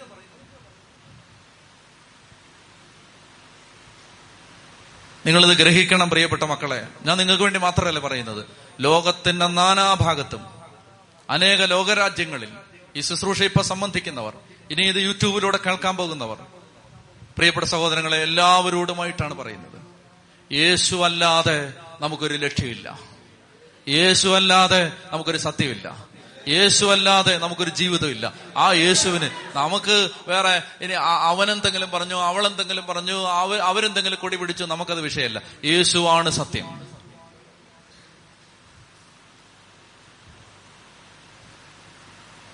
അപ്പൊ അതുകൊണ്ട് ആ യേശു ഏകരക്ഷകൻ. പൗലോസ് ശ്ലീഹ മനോഹരമായിട്ട് ഇത് പറയുന്നുണ്ട്. കൊറിന്തോസ് ലേഖനത്തിൽ പൗലോസ് ശ്ലീഹ പറയുകയാണ്, ഒന്ന് കൊറിന്തോസ് രണ്ട് രണ്ടിൽ പറയും, നിങ്ങളുടെ ഇടയിലായിരുന്നപ്പോ നിങ്ങളുടെ ഇടയിലായിരുന്നപ്പോ യേശു ക്രിസ്തുവിനെ കുറിച്ചല്ലാതെ, അതും ക്രൂശിക്കപ്പെട്ട ക്രിസ്തുവിനെ കുറിച്ചല്ലാതെ മറ്റൊന്നിനെ കുറിച്ചും അറിയാൻ അറിയേണ്ടതില്ലെന്ന് ഞാൻ തീരുമാനിച്ചു. എന്റെ വിഷയമല്ലത്, പക്ഷെ പരിശുദ്ധാത്മാവെന്നെ അങ്ങോട്ട് നയിക്കുകയാണ്, അതുകൊണ്ട് ഞാൻ അങ്ങോട്ട് പോവാണ്. ബൈബിളൊക്കെ നമുക്ക് പിന്നെ പഠിക്കാം, ഒന്നാം പാഠം കഴിയിട്ടാതി. അതായത് പൗലോസ്ലീഹ പറയുകയാണ്, കോറിന്തോസ് ഒന്ന് കോറിന്തോസ് രണ്ട് രണ്ട് നിങ്ങളുടെ ഇടയിലായിരുന്നപ്പോ ക്രിസ്തുവിനെ കുറിച്ചല്ലാതെ, അതും ക്രൂശിക്കപ്പെട്ട ക്രിസ്തുവിനെ കുറിച്ചല്ലാതെ മറ്റൊന്നും അറിയേണ്ടതില്ലെന്ന് നിങ്ങൾ വിചാരിച്ചു. അതായത് നമ്മൾ എന്താ കൊടുക്കേണ്ടത്, സഭ എന്താണ് ലോകത്തിന് കൊടുക്കേണ്ടത്? സഭ ലോകത്തിന് കൊടുക്കേണ്ടത് യേശുവിനെയാണ്. അതിങ്ങനെ മൈക്കിലൂടെയുള്ള മൈക്കിലൂടെയുള്ള പ്രസംഗത്തിന് വലിയ കാര്യമൊന്നുമില്ല, മറിച്ച് ജീവിതം കൊണ്ട് കാണിച്ചു കൊടുക്കണം, യേശുവിനെ കാണിച്ചു കൊടുക്കണം. ഇതാണ് നമ്മുടെ ലക്ഷ്യം, ഇതാണ് യേശുവിനെ ജീവിതം കൊണ്ടും വാക്കുകൊണ്ടും പ്രവൃത്തി കൊണ്ടും കാണിച്ചു കൊടുക്കണം. ഇതാണ് സഭയുടെ ലക്ഷ്യം, യേശുവിനെ കാണിച്ചു കൊടുക്കണം. ഒരു പാവപ്പെട്ട മനുഷ്യൻ വരുമ്പോ അവന് വേണ്ടി പ്രാർത്ഥിക്കുമ്പോ, അവന് വേണ്ട ശുശ്രൂഷ ചെയ്തു കൊടുക്കുമ്പോ, അവന് വേണ്ട സഹായം ചെയ്തു കൊടുക്കുമ്പോ അവനറിയാം ഈ ഈ ആള് യേശുവിന്റെ നാമത്തിലാണ് ഇത് ചെയ്യുന്നത്, യേശുവിനെയാണ്. അതുകൊണ്ടാണ് നമ്മൾ ആതുര ശുശ്രൂഷയിൽ, അഗതി ശുശ്രൂഷയിൽ ഏർപ്പെടുന്നത്, മദർ തെരേസ ചെയ്ത പോലെ ശുശ്രൂഷകൾ ഏർപ്പെടുന്നത്. ശുശ്രൂഷകൾ ചെയ്യുന്നെല്ലാം എന്തിനാണ്? ഇതെല്ലാം യേശുവിന്റെ പേരിലാണ്, യേശുവിന്റെ നാമത്തിൽ. ഒരു മാത്രം വെള്ളം കൊടുത്താൽ പോലും കർത്താവ് പറഞ്ഞു, നിങ്ങൾ എന്റെ നാമത്തിലേ കൊടുക്കാവൂ. വെള്ളമല്ലേ കർത്താവേ, അത് വെള്ളമാണെ പോലും എന്റെ നാമത്തിലേ കൊടുക്കാവൂ. ആരാ പറഞ്ഞത്? ഈശോ പറഞ്ഞാണ്. ഈശോ പറഞ്ഞു, നിങ്ങൾ ഒരു പാത്രം വെള്ളം കൊടുത്താലും അത് എന്റെ നാമത്തിൽ കൊടുക്കണം, എന്റെ പേരിൽ കൊടുക്കണം. അതായത് സഭ എന്ത് ചെയ്താലും സഭയുടെ ലക്ഷ്യം യേശുവിനെ വെളിപ്പെടുത്തുക എന്നതാണ്. അപ്പൊ യേശുവിനെ നമ്മൾ വെളിപ്പെടുത്തിക്കൊണ്ടിരിക്കണം, യേശുവിനെ വെളിപ്പെടുത്തിക്കൊണ്ടേയിരിക്കണം. എന്നെ ഭയങ്കരമായിട്ട് വേട്ടയാടിയ ഒരു അനുഭവം ഞാൻ പറയാം. എന്നെ ഭയങ്കരമായിട്ട് ചിന്തിപ്പിച്ച, എന്നെ എന്നെ വല്ലാതെ വേട്ടയാടിയ ഒരു അനുഭവം ഞാൻ പറയാം. അതായത് ഞാൻ ഒരിക്കല് ഭയം, വളരെ ക്ഷീണിതനായിട്ട്, നാലഞ്ച് പേരുണ്ട് വണ്ടിയില്, വണ്ടി ഓടിച്ച് പള്ളിയിൽ നിന്ന് തിരിച്ചു വരുന്ന വഴിക്ക് ഞാനൊരു കയറ്റത്തേക്ക് കയറി ചെല്ലുന്നു. ഒരാള് വളരെ വേഗത്തിൽ ഇറക്കത്തേക്ക് വണ്ടി ഓടിച്ചു വരുന്നു. ഞങ്ങളുടെ വണ്ടികൾ തമ്മിൽ സ്നേഹിച്ചു, അവര് തൊട്ടി തൊട്ടുരുമ്മിപ്പോയി. നമുക്കിത് സ്ഥിര സംഭവം ആയതുകൊണ്ട് ഞാൻ വണ്ടിയെ തന്നെ ഇരുന്നു. അങ്ങനെ തട്ടുമുട്ടുമൊക്കെ ഇത് സാധാരണമാണ്. പക്ഷെ മറ്റേ ആൾക്കത് സഹിക്കാൻ പറ്റിയില്ല. അപ്പൊ ഞാൻ ചിന്തിക്കുമ്പോൾ എന്താണ്, ഇവൻ മരണവേഗതയിൽ, ഇവൻ എന്റെ ന്യായം പറയും, എന്റെ ഭാഗം ഞാൻ പറയാണ്, ഇവൻ മരണവേഗതയിൽ താഴോട്ട് ഇറങ്ങി വരികയാണ്. ഞാൻ കയറ്റം കയറിപ്പോവാണ്. ഭയങ്കര വളവിന് വളരെ വേഗത്തിൽ വന്ന് ഒരഞ്ഞങ്ങ് പോയി. അത് ഒരയുകയല്ലാതെ വേറെ വഴിയില്ല, ഒരഞ്ഞേ പറ്റൂ അവിടെ. അപ്പൊ എന്റെ പോളിസി എന്ന് പറഞ്ഞ ഇതാണ്, നിന്റെ വണ്ടി നീ ശരിയാക്കും, എന്റെ വണ്ടി ഞാൻ ശരിയാക്കും. അവൻ അതിന് സമ്മതമല്ല. അവൻ വന്ന് ഭയങ്കര ബഹളം. അപ്പൊ എനിക്ക് അന്ന് ഒരു പ്രത്യേക ആനുകൂല്യം കൂടെ കിട്ടിയ ദിവസമാണ്. അതായത് എന്റെ തൊണ്ട പോയിട്ട് കാറ്റ് മാത്രമേ പുറത്തു വരൂ. എനിക്കിതൊന്ന് പറഞ്ഞൊപ്പിക്കാം, എനിക്ക് പറയണമെന്നുണ്ട് ഇവനോട് എന്താ സംഭവിച്ചത്, പറയാൻ പറ്റണ്ടേ. സൗണ്ട് ഇല്ലാത്തൊരു ദിവസമാണ്. അപ്പൊ ഞാൻ ഒന്നും മിണ്ടാതിരിക്കുകയാണ്. വണ്ടിയിലുണ്ടായിരുന്ന ഒന്ന് രണ്ട് പേര് ഇറങ്ങി ഇതൊക്കെ ഒന്ന് പറയാൻ പറഞ്ഞാൽ അത് വഴക്കാവും. അപ്പൊ ഇയാള് ഭയങ്കര ബഹളം, എന്ത് പറഞ്ഞാലും ഇയാൾക്ക് മനസ്സിലാവത്തില്ലെന്ന് മനസ്സിലായപ്പോ ഞാൻ പറഞ്ഞു, നബന ചേട്ടൻ എന്നാന്ന് വെച്ചാൽ ചെയ്യാൻ പറഞ്ഞു, ഞാൻ പോവാന്ന് പറഞ്ഞു. ഞാൻ അങ്ങ് പോയി.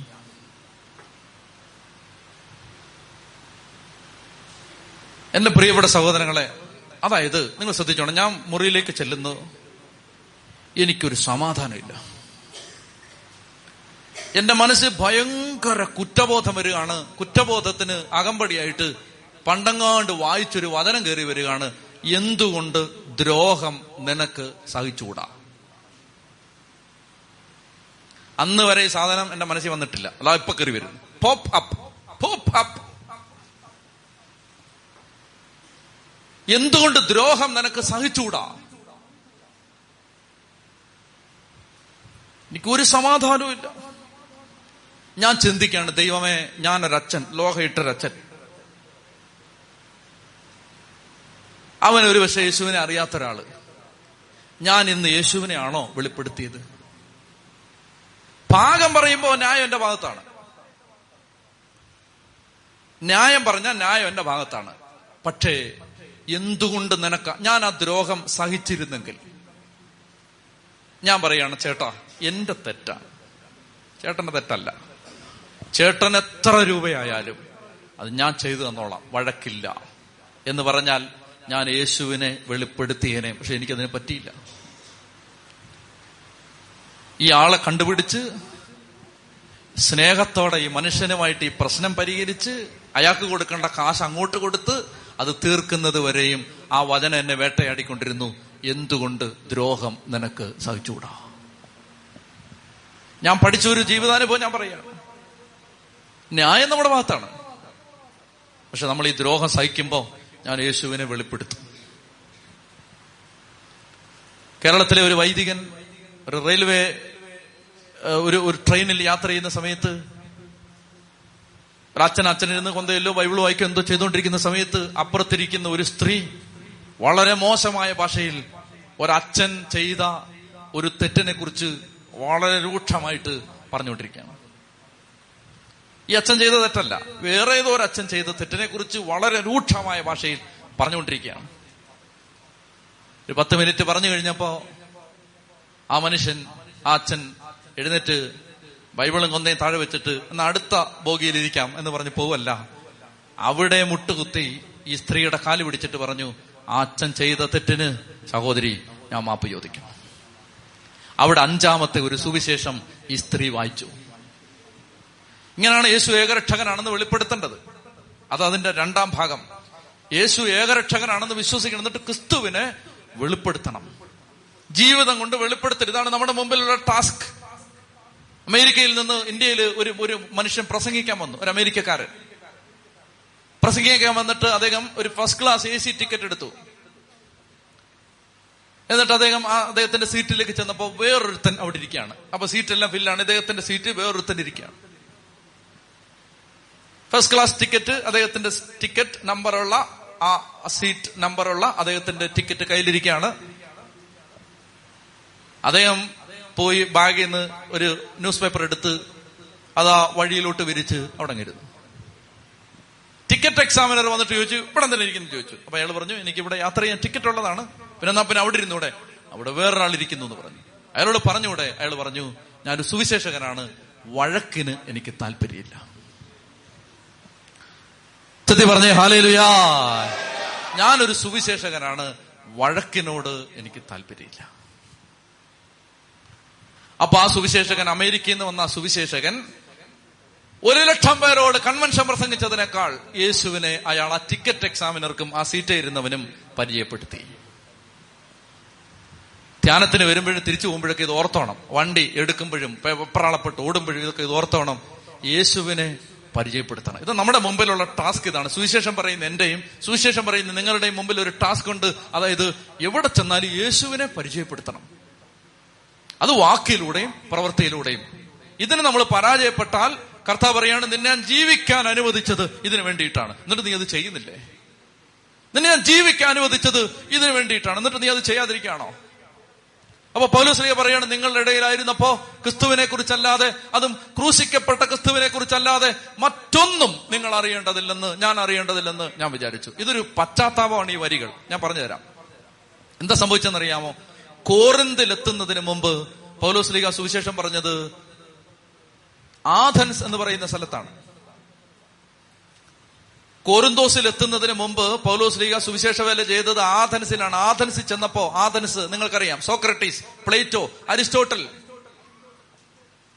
മഹാന്മാരായ തത്വചിന്തകന്മാർക്ക് പിറവി കൊടുത്ത കലാശാലകൾ ഉണ്ടായിരുന്ന, വൈജ്ഞാനിക പീഠത്തിന്റെ പരമപദം കയറിയ മനുഷ്യരുണ്ടായിരുന്ന, ധിഷണാശാലികളായ, ബുദ്ധിയുള്ള, ബോധമുള്ള മനുഷ്യരുള്ള, അതായത് തത്വചിന്ത അറിയാവുന്ന ആളുകളുടെ സ്ഥലത്ത് പൗലോസ് ലീഗ ചെല്ലുമ്പോൾ, വിദ്യാഭ്യാസമുള്ള ആളാണ് പൗലോസ് ലീഗ, എഡ്യൂക്കേറ്റഡ് ആണ്, കഥയും കവിതയും നാടകമൊക്കെ വായിച്ചിട്ടുണ്ട്. അതുകൊണ്ട് അദ്ദേഹം വിചാരിച്ചു, ഇവന്മാരോട് സുവിശേഷം പറയുമ്പോൾ കുറച്ച് സാഹിത്യമൊക്കെ കൂട്ടി ചെയ്തിട്ട് പറയാതെ വിചാരിച്ചു. അപ്പസ്തോല പ്രവർത്തനം പതിനേഴാം അധ്യായത്തിൽ പൗലോസിന്റെ പ്രസംഗം ഞാൻ വായിക്കാം. പൗലോസിന്റെ മറ്റേതെങ്കിലും ഒരു പ്രസംഗം വേറെ എവിടെങ്കിലും എടുത്തിട്ട് ഇതുകൂടെ ഒരുമിച്ച് വെച്ച് വായിക്കണം. ഈ പ്രസംഗം ഞാൻ വായിക്കാം. പൗലോസിന്റെ ഈ ഇപ്പോഴത്തെ പ്രസംഗം ഇങ്ങനെയാണ്. അരിയോപ്പഗസിന്റെ മധ്യത്തിൽ നിന്നുകൊണ്ട് പൗലോസ് പ്രസംഗിച്ചു, ആഥൻസ് നിവാസികളെ, എല്ലാവിധത്തിലും മതനിഷ്ഠയുള്ളവരാണ് നിങ്ങളെന്ന് ഞാൻ മനസ്സിലാക്കുന്നു. ഞാൻ ഇതിലെ കടന്നുപോയപ്പോൾ നിങ്ങളുടെ ആരാധനാ വസ്തുക്കളെ നിരീക്ഷിച്ചു. അജ്ഞാത ദേവൻ എന്ന് എഴുതിയ ഒരു ബലിപീഠം ഞാൻ കണ്ടു. നിങ്ങൾ ആരാധിക്കുന്ന അജ്ഞാതനെ കുറിച്ചാണ് ഞാൻ നിങ്ങളോട് പ്രസംഗിക്കുന്നത്. സ്വർഗത്തിന്റെയും ഭൂമിയുടെയും കർത്താവുമായ ദൈവം മനുഷ്യനിർമ്മിതമായ ആലയങ്ങളിലല്ല വസിക്കുന്നത്. അതെല്ലാം പറഞ്ഞിട്ട് അദ്ദേഹം പറയുകയാണ്, എന്തെന്നാൽ നാം അവിടുന്ന് ജീവിക്കുന്നു, ചരിക്കുന്നു, നിലനിൽക്കുന്നു, നാം അവിടുത്തെ സന്താനങ്ങളാണ് എന്ന് നിങ്ങളുടെ തന്നെ ചില കവികൾ പറഞ്ഞിട്ടുണ്ടല്ലോ. നാം ദൈവത്തിന്റെ സന്താനങ്ങളാകയാൽ മനുഷ്യന്റെ ഭാവനയും ശില്പവിദ്യയും ചേർന്ന് സ്വർണത്തിലും വെള്ളിയിലും കല്ലിലും കൊത്തിയെടുത്ത പ്രതിമ പോലെയാണ് ദൈവരൂപമെന്ന് വിചാരിച്ചു. എന്നൊക്കെ പറഞ്ഞിട്ട് അദ്ദേഹം നിങ്ങളുടെ ചില കവികൾ, കലാകാരന്മാർ, നാടകകൃത്തുക്കൾ ഒക്കെ ഇങ്ങനെ പറഞ്ഞിട്ടുണ്ട്. ഞാൻ അജ്ഞാതദേവന്റെ ബലിപീഠം കാണുന്നു ഇതൊക്കെ പറഞ്ഞിട്ട് ഇദ്ദേഹം സുവിശേഷത്തെ, സുവിശേഷമാണ് പറഞ്ഞത്, സുവിശേഷത്തെ നല്ല തത്വചിന്തയുടെ മേമ്പോട് ചേർത്ത് മനോഹരമായിട്ട് അവതരിപ്പിച്ചു. എന്താ സംഭവിച്ചെന്നറിയാമോ? അടി കിട്ടാതെ രക്ഷപ്പെട്ടെന്ന് പറഞ്ഞാൽ മതി. അവിടുന്ന് ആഥൻസില് ഒരു കഷ്ടിച്ച് പത്തിൽ താഴെ ആളുകളെ മാത്രമേ നേടാൻ പൗലോസിന് സാധിച്ചുള്ളൂ. അവിടുന്ന് പൗലോസ്ലീഗ രക്ഷപ്പെട്ടിട്ട് നേരെ പോകുന്നത് കോറിന്തിലേക്കാണ്. അവിടെ ചെന്നപ്പോ പൗലോസ്ലീഗ പറഞ്ഞു, മറ്റേ ഏർപ്പാട് നടക്കത്തില്ലെന്ന് അദ്ദേഹത്തിന് മനസ്സിലായി. കവിയും കലാകാരന്മാരും ഫിലോസഫറും പറഞ്ഞൊന്നും പറഞ്ഞുകൊണ്ടിരുന്ന കർത്താവായ യേശുവിലൂടെയുള്ള രക്ഷ കോറിന്തിൽ ഇറങ്ങില്ലെന്ന് മനസ്സിലായപ്പോ പൗലോസ്ലീഗ പറയുകയാണ്, ഞാൻ നിങ്ങളുടെ ഇടയിലേക്ക് വന്നപ്പോ ഞാൻ ഇങ്ങനെ തീരുമാനിച്ചു, ക്രൂശിക്കപ്പെട്ട ക്രിസ്തുവിനെ കുറിച്ച് മാത്രമേ ഞാൻ പറയുന്നുള്ളൂ. എന്താ സംഭവിച്ചെന്നറിയാമോ?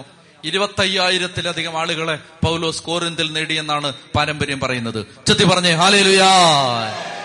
കഥയും കവിതയും തത്വചിന്തയും പറഞ്ഞുകൊണ്ടിരുന്നാൽ നമ്മൾ ഇങ്ങനെ കിടക്കും. സുവിശേഷം പറയണം, സുവിശേഷം പറയണം, സുവിശേഷം ജീവിക്കണം. ഇത് രണ്ടും ഒരുപോലെ പ്രധാനപ്പെട്ടതാണ്. സുവിശേഷം പറയണം, സുവിശേഷം ജീവിച്ച് കാണിച്ചു കൊടുക്കണം. പ്രിയപ്പെട്ട സഹോദരങ്ങൾ, മടുത്തോ? നിങ്ങൾ മടുത്തോ? ഉറക്കം വരുന്നോ? അതായത് സുവിശേഷം പറയണം, സുവിശേഷം ജീവിക്കണം. അപ്പോ ഇത് വളരെ പ്രധാനപ്പെട്ട. ഞാൻ മൈക്കിൾ പനച്ചിക്കൽ അച്ഛനെ ഈ അടുത്ത നാളുകളിൽ കണ്ടിരുന്നു. പാലായിലെ അച്ഛന്മാരുടെ ധ്യാനത്തിന് അച്ഛൻ കുമ്പസാരിപ്പിക്കാൻ വന്നിരുന്നു. അപ്പോ അച്ഛനെ കണ്ടപ്പോ അച്ഛൻ അച്ഛൻ എന്നോട് സംസാരിച്ച സമയത്ത് ഞാൻ അച്ഛനോട് പറഞ്ഞു, അച്ഛാ, അച്ഛന്റെ അച്ഛന്റെ ജീവിതത്തിനുണ്ടായ ഒരു സംഭവം ഞാൻ പ്രസംഗത്തിൽ പറയാറുണ്ട്. അച്ഛനറിയാതെ ആ സംഭവം എന്തെന്നറിയാമോ? അച്ഛൻ അതിന്റെ വിശദാംശങ്ങൾ അടക്കം പറഞ്ഞു തന്നു. അച്ഛൻ പറഞ്ഞത്, അച്ഛൻ സഖിയോൻ ധ്യാന കേന്ദ്രത്തിൽ ധ്യാനം കൂടിക്കൊണ്ടിരിക്കുമ്പോ സിസ്റ്റർ പ്രാർത്ഥിച്ചിട്ട് അച്ഛനോട് പറയുകയാണ്, അച്ഛാ, അച്ഛന്റെ ഒരു മൂന്ന് മിനിറ്റ് പ്രസംഗം സ്വർഗത്തിന് ഭയങ്കര ഇഷ്ടമാണെന്ന് പറഞ്ഞു. ഈശോ എഴുന്നേറ്റ് നിന്ന് കൈ അടിച്ചാന്ന് പറഞ്ഞു ആ പ്രസംഗത്തിൽ. അച്ഛൻ ചിന്തിച്ചു, ലോക മത സമ്മേളനത്തിന് ക്രിസ്തീയ വിശ്വാസത്തെക്കുറിച്ച് അച്ഛൻ മൂന്ന് മിനിറ്റ് പ്രസംഗിച്ചിട്ടുണ്ട് ഡബ്ലിനിൽ. അച്ഛൻ വിചാരിച്ചു അതായിരിക്കും ചോദിച്ചു ഡബ്ലിനിലെ എന്റെ ഇന്റർനാഷണൽ സ്പീച്ച്. പരിശുദ്ധാത്മാവ് പറയുകയാണ്, അച്ഛാ, അത് കേരളത്തിലാണ്, കോട്ടയത്തിനടുത്തൊരു സ്ഥലത്താണ്. അച്ഛാ, ഒരു കാര്യം കൂടെ പരിശുദ്ധാത്മാവ് പറയുന്നുണ്ട്, ആ പ്രസംഗം കഴിഞ്ഞപ്പോ അവിടെ ഭയങ്കര ലഹളയായെന്ന് പറഞ്ഞു. അച്ഛന് മനസ്സിലായി, പെട്ടെന്ന് മനസ്സിലായി ഏതാ പ്രസംഗം. എന്താ കാര്യം എന്നറിയാമോ? മതസൗഹാർദ്ദ സമ്മേളനം. അപ്പൊ ഒരു ഹൈന്ദവ സഹോദരൻ നന്നായിട്ട് അദ്ദേഹത്തിന്റെ മതബോധം പ്രസംഗിച്ചു.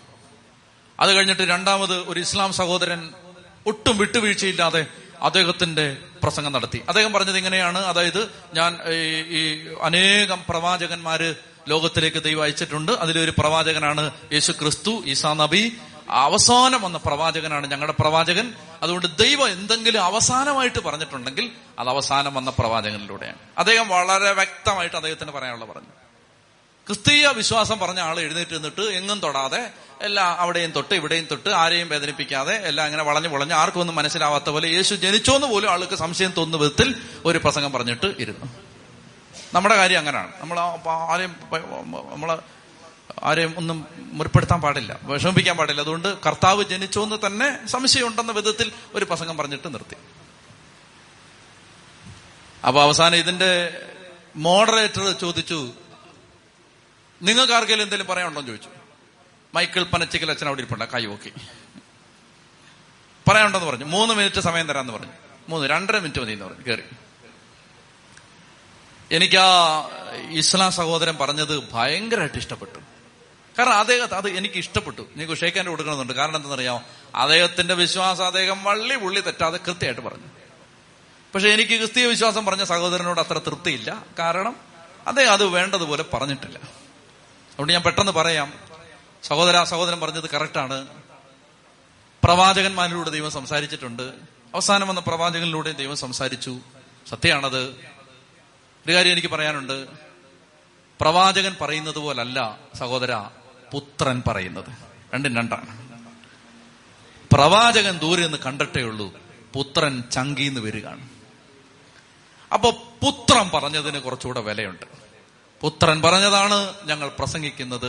ഞങ്ങൾ യേശുവിനെ പ്രസംഗിക്കുന്നു. ആമേൻ. ഇറങ്ങി. അപ്പൊ എന്ത് സംഭവിച്ചെന്നറിയാമോ? എന്ത് സംഭവിച്ചെന്നറിയാമോ? ഇത് കേട്ടോണ്ടിരിക്കുകയാണ്. ഇത് കേട്ടോണ്ടിരുന്ന ജനത്തില് അപ്പൊ ഇത് ആളുകൾ ഇത് സ്വീകരിച്ചു. നിങ്ങൾ കൈയടിച്ച പോലെ കുറച്ചുപേര് കൈയടിച്ചു. അപ്പൊ ഈ മോഡറേറ്റർ മൈക്ക് എടുത്തിട്ട്, ക്രിസ്ത്യാനിയാണ്, മൈക്ക് എടുത്തിട്ട് പറഞ്ഞു, ഇവിടെ വർഗീയത വിളമ്പരുതെന്ന് പറഞ്ഞു. അപ്പൊ അത് കുറച്ചുപേര് ഏറ്റെടുത്തു. അങ്ങനെ അവിടെ ഭയങ്കര ബഹളായി. അച്ഛൻ പറഞ്ഞു പെട്ടെന്ന് ഉള്ള വാതിലിലൂടെ രക്ഷപ്പെട്ടോളാൻ പറഞ്ഞിട്ട് അവിടെ പരിശുദ്ധാത്മാ പറയാണ് അച്ഛ എന്നറിയാമോ, പതിനഞ്ച് വർഷം മുമ്പ് മൈക്കിൾ പനച്ചിക്കൽ അച്ഛൻ ധ്യാനകേന്ദ്രത്തിൽ സിഗുവിനെ ഇരിക്കുമ്പോ പതിനഞ്ച് കൊല്ലം മുമ്പ് അച്ഛൻ യേശു ഏകരക്ഷകനാണെന്ന് പറഞ്ഞ മൂന്ന് മിനിറ്റ് പ്രസംഗം പരിശുദ്ധാത്മാ വെളിപ്പെടുത്തിയിട്ട് പറയാണ് അന്ന് ഈശോ മിശിഹ എഴുന്നേറ്റ് കൈയടിച്ചത്. മനസ്സിലാവുന്നുണ്ടോ? ചെത്തി പറഞ്ഞേ ഹല്ലേലൂയാ. എന്റെ പ്രിയപ്പെട്ട സഹോദരങ്ങളെ, യേശുവിനെ സ്നേഹിക്കണം, യേശുവിനെ വിശ്വസിക്കണം, യേശുവിനെ ആരാധിക്കണം, യേശുവിനെ പ്രഘോഷിക്കണം, യേശുവിനെ കാണിച്ചു കൊടുക്കണം. അതാണ് ഏറ്റവും പാടുള്ള കാര്യം. മറ്റേക്ക് എളുപ്പ പിന്നെ നമുക്ക് ഇങ്ങനെ മൈക്കിലൂടെ പറയാം. പക്ഷെ ഓരോ മിനിറ്റിലും യേശുവിനെ വെളിപ്പെടുത്തി കൊടുക്കണം. ഇതാണ് ജീവിതം. ഇതിനാണ് ദൈവം നമ്മളെ ജീവിക്കാൻ അനുവദിച്ചത്. ഇതാണ് ഫറവോയുടെ ദൈവം പറയുന്നത്, ഇതിനാടാ നിന്നെ ജീവിക്കാൻ ഞാൻ അനുവദിച്ചിരിക്കുന്നത്. പതിമൂന്നാം അധ്യായം എട്ടാം വാക്യം, പുറപ്പാട് തിരിച്ചു വരികയാണ്. പുറപ്പാട് പുസ്തകം പതിമൂന്നാം അധ്യായം എട്ടാം വാക്യം പരിശുദ്ധ കുർബാനയുടെ അർത്ഥം മനസ്സിലാക്കാൻ സഹായിക്കുന്ന ഒരു വചനമാണത്. പുറപ്പാട് പതിമൂന്നെട്ട്, നിങ്ങൾ പെസഹ ആചരിക്കുന്ന സമയത്ത്, അതാണ് പശ്ചാത്തലം, ആ ദിവസം നിന്റെ മകനോട് നീ പറയണം, ഈജിപ്തിൽ നിന്ന് ഞാൻ പുറത്തു വന്നപ്പോ കർത്താവ് എനിക്ക് വേണ്ടി പ്രവർത്തിച്ചതിന്റെ ഓർമ്മയ്ക്കായിട്ടാണിത്. അതായത് പെസഹ ഭക്ഷിക്കുന്ന സമയത്ത് വീട്ടിലെ മൂത്ത മകൻ ചോദിക്കും, അപ്പ നമ്മൾ എന്തിനാണ് ഇങ്ങനെ പുളിപ്പില്ലാത്ത അപ്പം, ചുട്ട ഇറച്ചി, കയ്പില്ല, ഇതെല്ലാം കൂട്ടി എന്തിനാ ഇത് തിന്നുന്നത്? അത് നിന്നുകൊണ്ട് ഇങ്ങനെ ഇങ്ങനെ എന്തിനാ ഭക്ഷിക്കുന്നത്?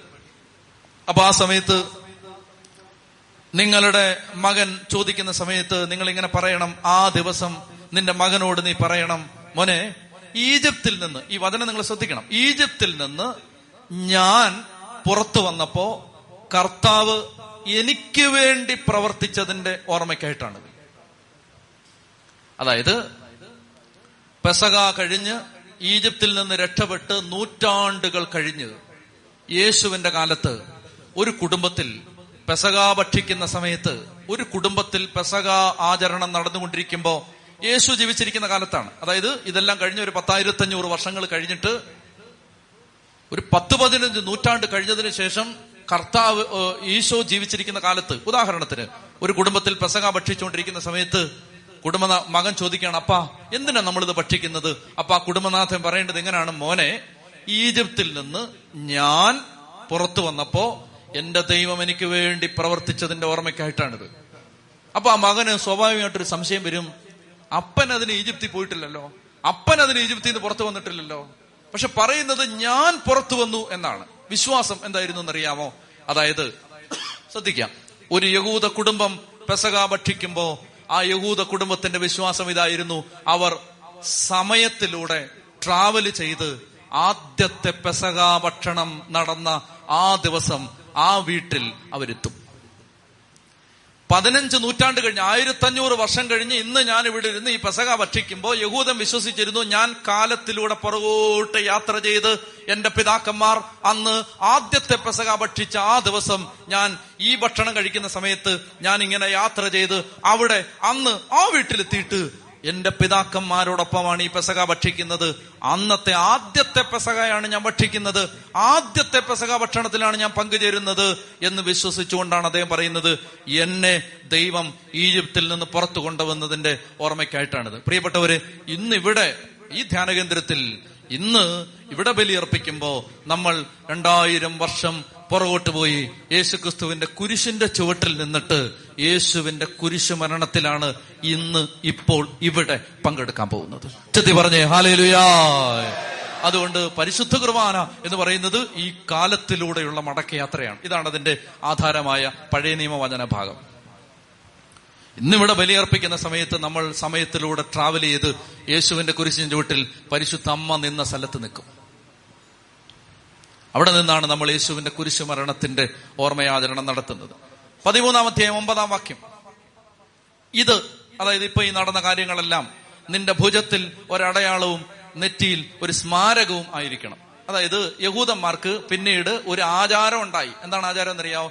ഈ ഫിലാക്ടറീസ് എന്ന് പറയുന്ന, ഫിലാക്ടറി എന്ന് P H Y L A phylactery എന്ന് പറയുന്ന ഒരു ഒരു ചെറിയ വചനപ്പെട്ടി നിങ്ങൾ കണ്ടിട്ടുണ്ടോ? വചനപ്പെട്ടി, സുവിശേഷപ്പെട്ടി. അതിൽ നിന്നൊരു വചനം എടുത്തിട്ട് അയ്യോ ഇന്ന് ചന്തയിൽ പോകണ്ട എന്നൊക്കെ തീരുമാനിക്കുന്ന പരിപാടിയില്ലേ? അതായത് ഇന്ന് ഇന്ന് ചന്തയിൽ പോണോ, ബുധനാഴ്ച പോണോ, എടുക്കുമ്പോൾ പറയുന്നത്, ആ മനുഷ്യ, നീ നീ നീ ചെയ്യുന്നതിനെ കുറിച്ച് നീ ഒന്നുകൂടെ ആലോചിക്കണം എന്നൊരു വചനമാണ്. ആ എന്നാ വേണം ബുധനാഴ്ച പോവാം. അങ്ങനെ സുവിശേഷപ്പെട്ടി അങ്ങനെ സുവിശേഷപ്പെട്ടി പോലെയുള്ള ഒരു പെട്ടിയുടെ പേരാണ് ഫിലാക്ടറി. യഹൂദന്മാര് പ്രത്യേകിച്ച് പരിസയന്മാര് ഇതിങ്ങനെ നെറ്റിയിൽ കെട്ടിവെച്ചുകൊണ്ട് നടക്കുമായിരുന്നു. വചനം അത് അതിന് ആധാരമായിട്ട് അവർ പറഞ്ഞിരുന്ന വചനം ഇതാണ്. അതായത് നിന്റെ നെറ്റിയിൽ ഒരടയാളവും നിന്റെ നിന്റെ നിന്റെ ഭുജത്തിൽ ഒരടയാളവും നെറ്റിയിൽ ഒരു സ്മാരകവും ആയിരിക്കണം. പ്രിയപ്പെട്ടവര്, അതായത് വചനത്തെ അക്ഷരാർത്ഥത്തിൽ എടുത്തത് കൊണ്ടുള്ള പ്രശ്നമാണിത്. അതായത് പെട്ടി കെട്ടി വെക്കാനൊന്നുമല്ല കർത്താവ് പറഞ്ഞത്. ഇതെപ്പോഴും നിന്റെ തല നിന്റെ ബോധത്തിൽ ഉണ്ടാവണം, നിന്റെ കയ്യിൽ ബൈബിൾ ഉണ്ടാവണം, നിന്റെ അധരത്തിൽ വചനം ഉണ്ടാവണം, നിന്റെ ഹൃദയത്തിൽ വചനം ഉണ്ടാവണം. മോനെ, നീ ഇത് മറന്നു പോകരുത്.